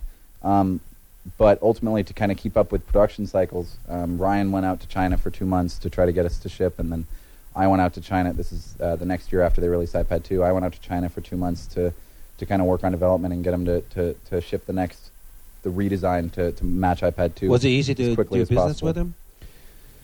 Yes and no. I mean, it's a very different. It's a very very different culture. Yeah. Um, uh, I, I thought that the language barrier would be my biggest. Pro- I went out completely alone without a translator for two months, so I, I, I thought it was this is going to be a very difficult thing to do, but no, it's fine. Um, language barrier wasn't really a problem. It's just But then again, you survived Iraq, so. This this is a, a, a culture that has been continuously operating for five thousand years and is very much aware and proud of it. Mhm. And for most of that culture, they've had, or not most of it, but the number of times that they had massive famines and had to save every single grain of rice embedded itself on the cultural memory. And they're very much of a saving culture, a recycling Oh, culture. sure. a take advantage of every single scrap possible because you might just need it. And that's beneficial. Um, that, that's awesome, actually. There's you, you see like backyard recycling happening left and right just because why let anything go to waste when you could use it? And that's, that's very inspiring. Um, it can be challenging. Uh, Western business perceptions versus um, Eastern business perceptions really disconnect in some areas. So uh, there there are some aspects that make it really challenging. Um, and so over the over the years, you know, we grew more and more wary of, of continuing to do so, um, do all of our manufacturing overseas. So we're considering um, uh, doing more of our manufacturing uh, locally. We actually started a year ago. We started a new project called the Cash Box, which is a bamboo iPad POS system. And we, from the start, we decided we wanted to do it in the U.S. We, we explored for a second Yeah. whether it would be worth doing it overseas, but it was just so complex and the shipping and et cetera. So we decided to do it in the U.S. and, and it's we've really been happy with that. We have a lot more control over it.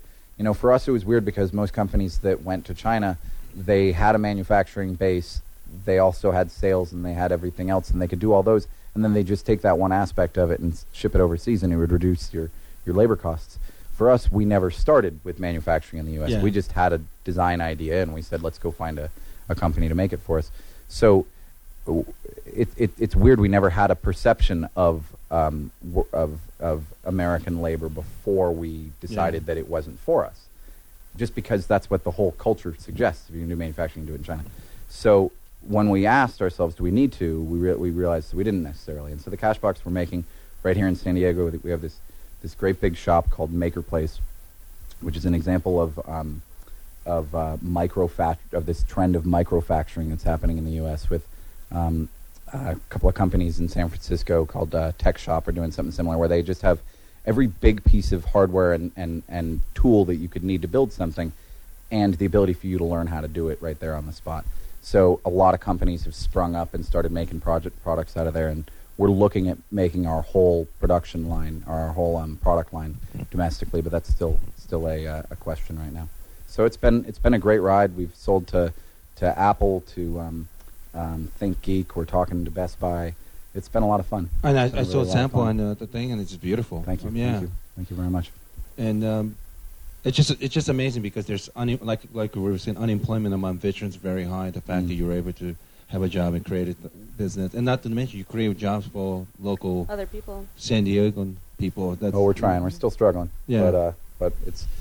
I, I, I'm I'm over the notion of having a job for someone else. I like Yeah. listening to myself. So as long as we can make this work, we're gonna.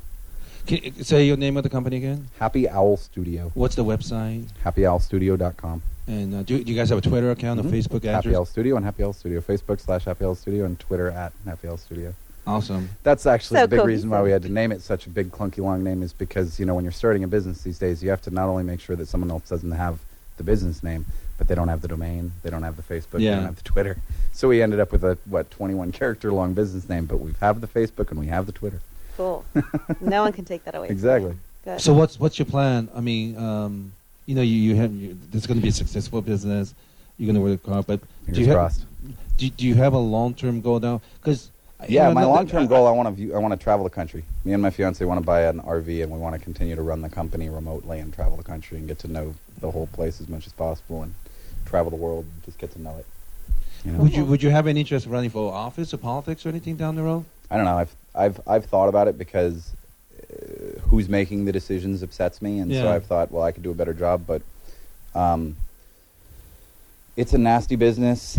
It's um, you know, I've known a lot of guys in my in similar boats as me that have run and and just and realized how twisted it is and how you really Yeah. have to be kind of inside inside the game to to to get anywhere and I don't know. I mean, uh, when when my fiance found out that you, you just have to serve one term as a senator and you can retire with uh, with uh, full benefits for the rest of your life, she's like, "We're doing it. We're running. Yeah. We're running." Is that right? I think- Yeah. yeah, yeah, yeah. It's kind of Two terms. hilarious. Two terms. One or two terms. Yeah, there you go. Two Yeah. terms.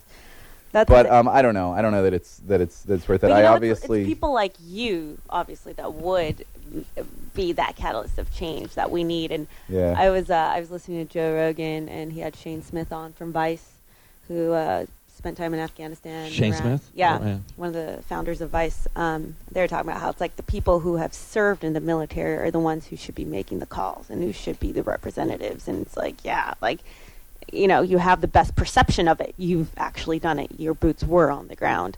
I mean, so I mean, it would definitely serve all of us. But as you were saying, it's it's a different mentality. The people who are in office who who, who haven't Yeah, served. yeah, it's like yeah. I mean, it's like you have to kind of be within the circles of the uh, of the, the power cabal in order to kind of be allowed into it. If you're if you're speaking too much outside the message, you're not going to get respect. Like Ron Paul yeah, had so much momentum going into things, Yeah. and then he was just so stepped on and shut out by the by the um, by the media that he didn't really ever really uh, have a chance. So I don't know. I hope his ideas survive. Me too. Yeah. Me too. Absolutely. Yeah. And I think I think they I think they have and they can they they will. So I don't know. I've I've thought about you know local city council and stuff like that, but I don't I don't really know. I it's it's it's it's easy to to say I'd rather keep my head out of it because it's just too nasty of a game. Mm. But you know, I, I I get where you're coming from, and I can definitely see that that um, there is a need for people to take responsibility and kind of step up and Yeah. whatnot, you know. And I definitely Make better judgment calls. So. yeah, You know, get involved and care and give it some reading and think before you vote, stuff like that. You know. Mm. You know, there's there's a lot of podcasts, and uh, obviously Lilith and I we're still learning, and we need to do, learn a lot, and we need to improve a lot. And it's, it's obviously we don't have the biggest number, but um, the fact is, you know, we we cover a couple other subject matter like racism and Mhm. people with like intimacy problem. I'm, I'm one of them, but um, the, fa- the Don't fact that people actually listen to this uh, the podcast, it does give me a flicker of hope. Like there's actually people Mhm. who cares. Mm-hmm. So yeah. I, I'm not able to do that kind of stuff, but at, at least I, I like the fact that we were able to talk about it and bring awareness to people. And, and, and hopefully, maybe some young person actually hear it. It Mhm. might s- click in their head, and maybe they have a smarter solution that Mhm. I have no answer for. You know. Absolutely. So I- I'm, I'm I'm very grateful that Lily can have a medical background and, and help me with it, and she's so terrific, bringing the right quality uh, guests. Because all my friends are just scumbags, so it's not really it's not helping. It. So he she knows a lot of classy people. So, Stay classy, San Diego. Yeah. yeah. Boom. But Devon, you, Will thank you very much. I know you're a busy guy. Thank you. Thank you. Really, really appreciate it. And I hope really we could enjoyed get myself. you on the show, and uh, you know maybe we'll come down. Maybe in, hopefully a couple months. I like coming down here. Yeah. Yeah. Um, It's a I'd great like to, place to keep, tell you the story from Afghanistan. This is my second time going there. yeah. I'm ho- I'm hoping that uh, when we do this art show, my friend David Choe, generous enough to do um, um, our show over there, and he's famous within that world. So bring a lot of awareness. Mhm. And uh, if people want to donate money, it's onewomenayear.org. We're trying to send women to uh, Oxford. And uh, That's because who knows, we, if we send enough of these girls, Mhm. leadership role, Mhm. become uh, you know part of the ruling group in Afghanistan, maybe they Yeah. could change Absolutely. things for better. Absolutely. One of the most inspiring people I ever met was a woman from Afghanistan named Malalai Joya, and y- you can see in her she's actually she was a um, a member of parliament that was then kicked out of parliament because she spoke her mind too much, Yeah. Mm. and that's proof right there that you get educated enough, you will get you will get uh, the the ear of the people, and You'll also get resistance. right, and the power structures will resist it, and that tells you that you're doing the right thing. honestly. Exactly. And so are you, Yoshi. I think it's really commendable that you're I going out there to I help agree. the women. I mean, I, it's just so, but it isn't, isn't, I know we got to finish, but the, it was such a weird thing for me because it's such a. I'm from Asia, so the sexism is very strong. Mhm. But you know, Pakistan, uh, Benazir Bhutto as a ruler, and Indira Gandhi for India. Even Israel had a Golda Meir. It's Mhm. so strange that they have uh, these women as the highest level office, Mhm. and we're still having problem over here. Mhm. So there are some flickers of hope. I, I just want things to get better over there. But um, Devon, thank you very much um, during the show. But before we go, I really want to thank Anthony Bench.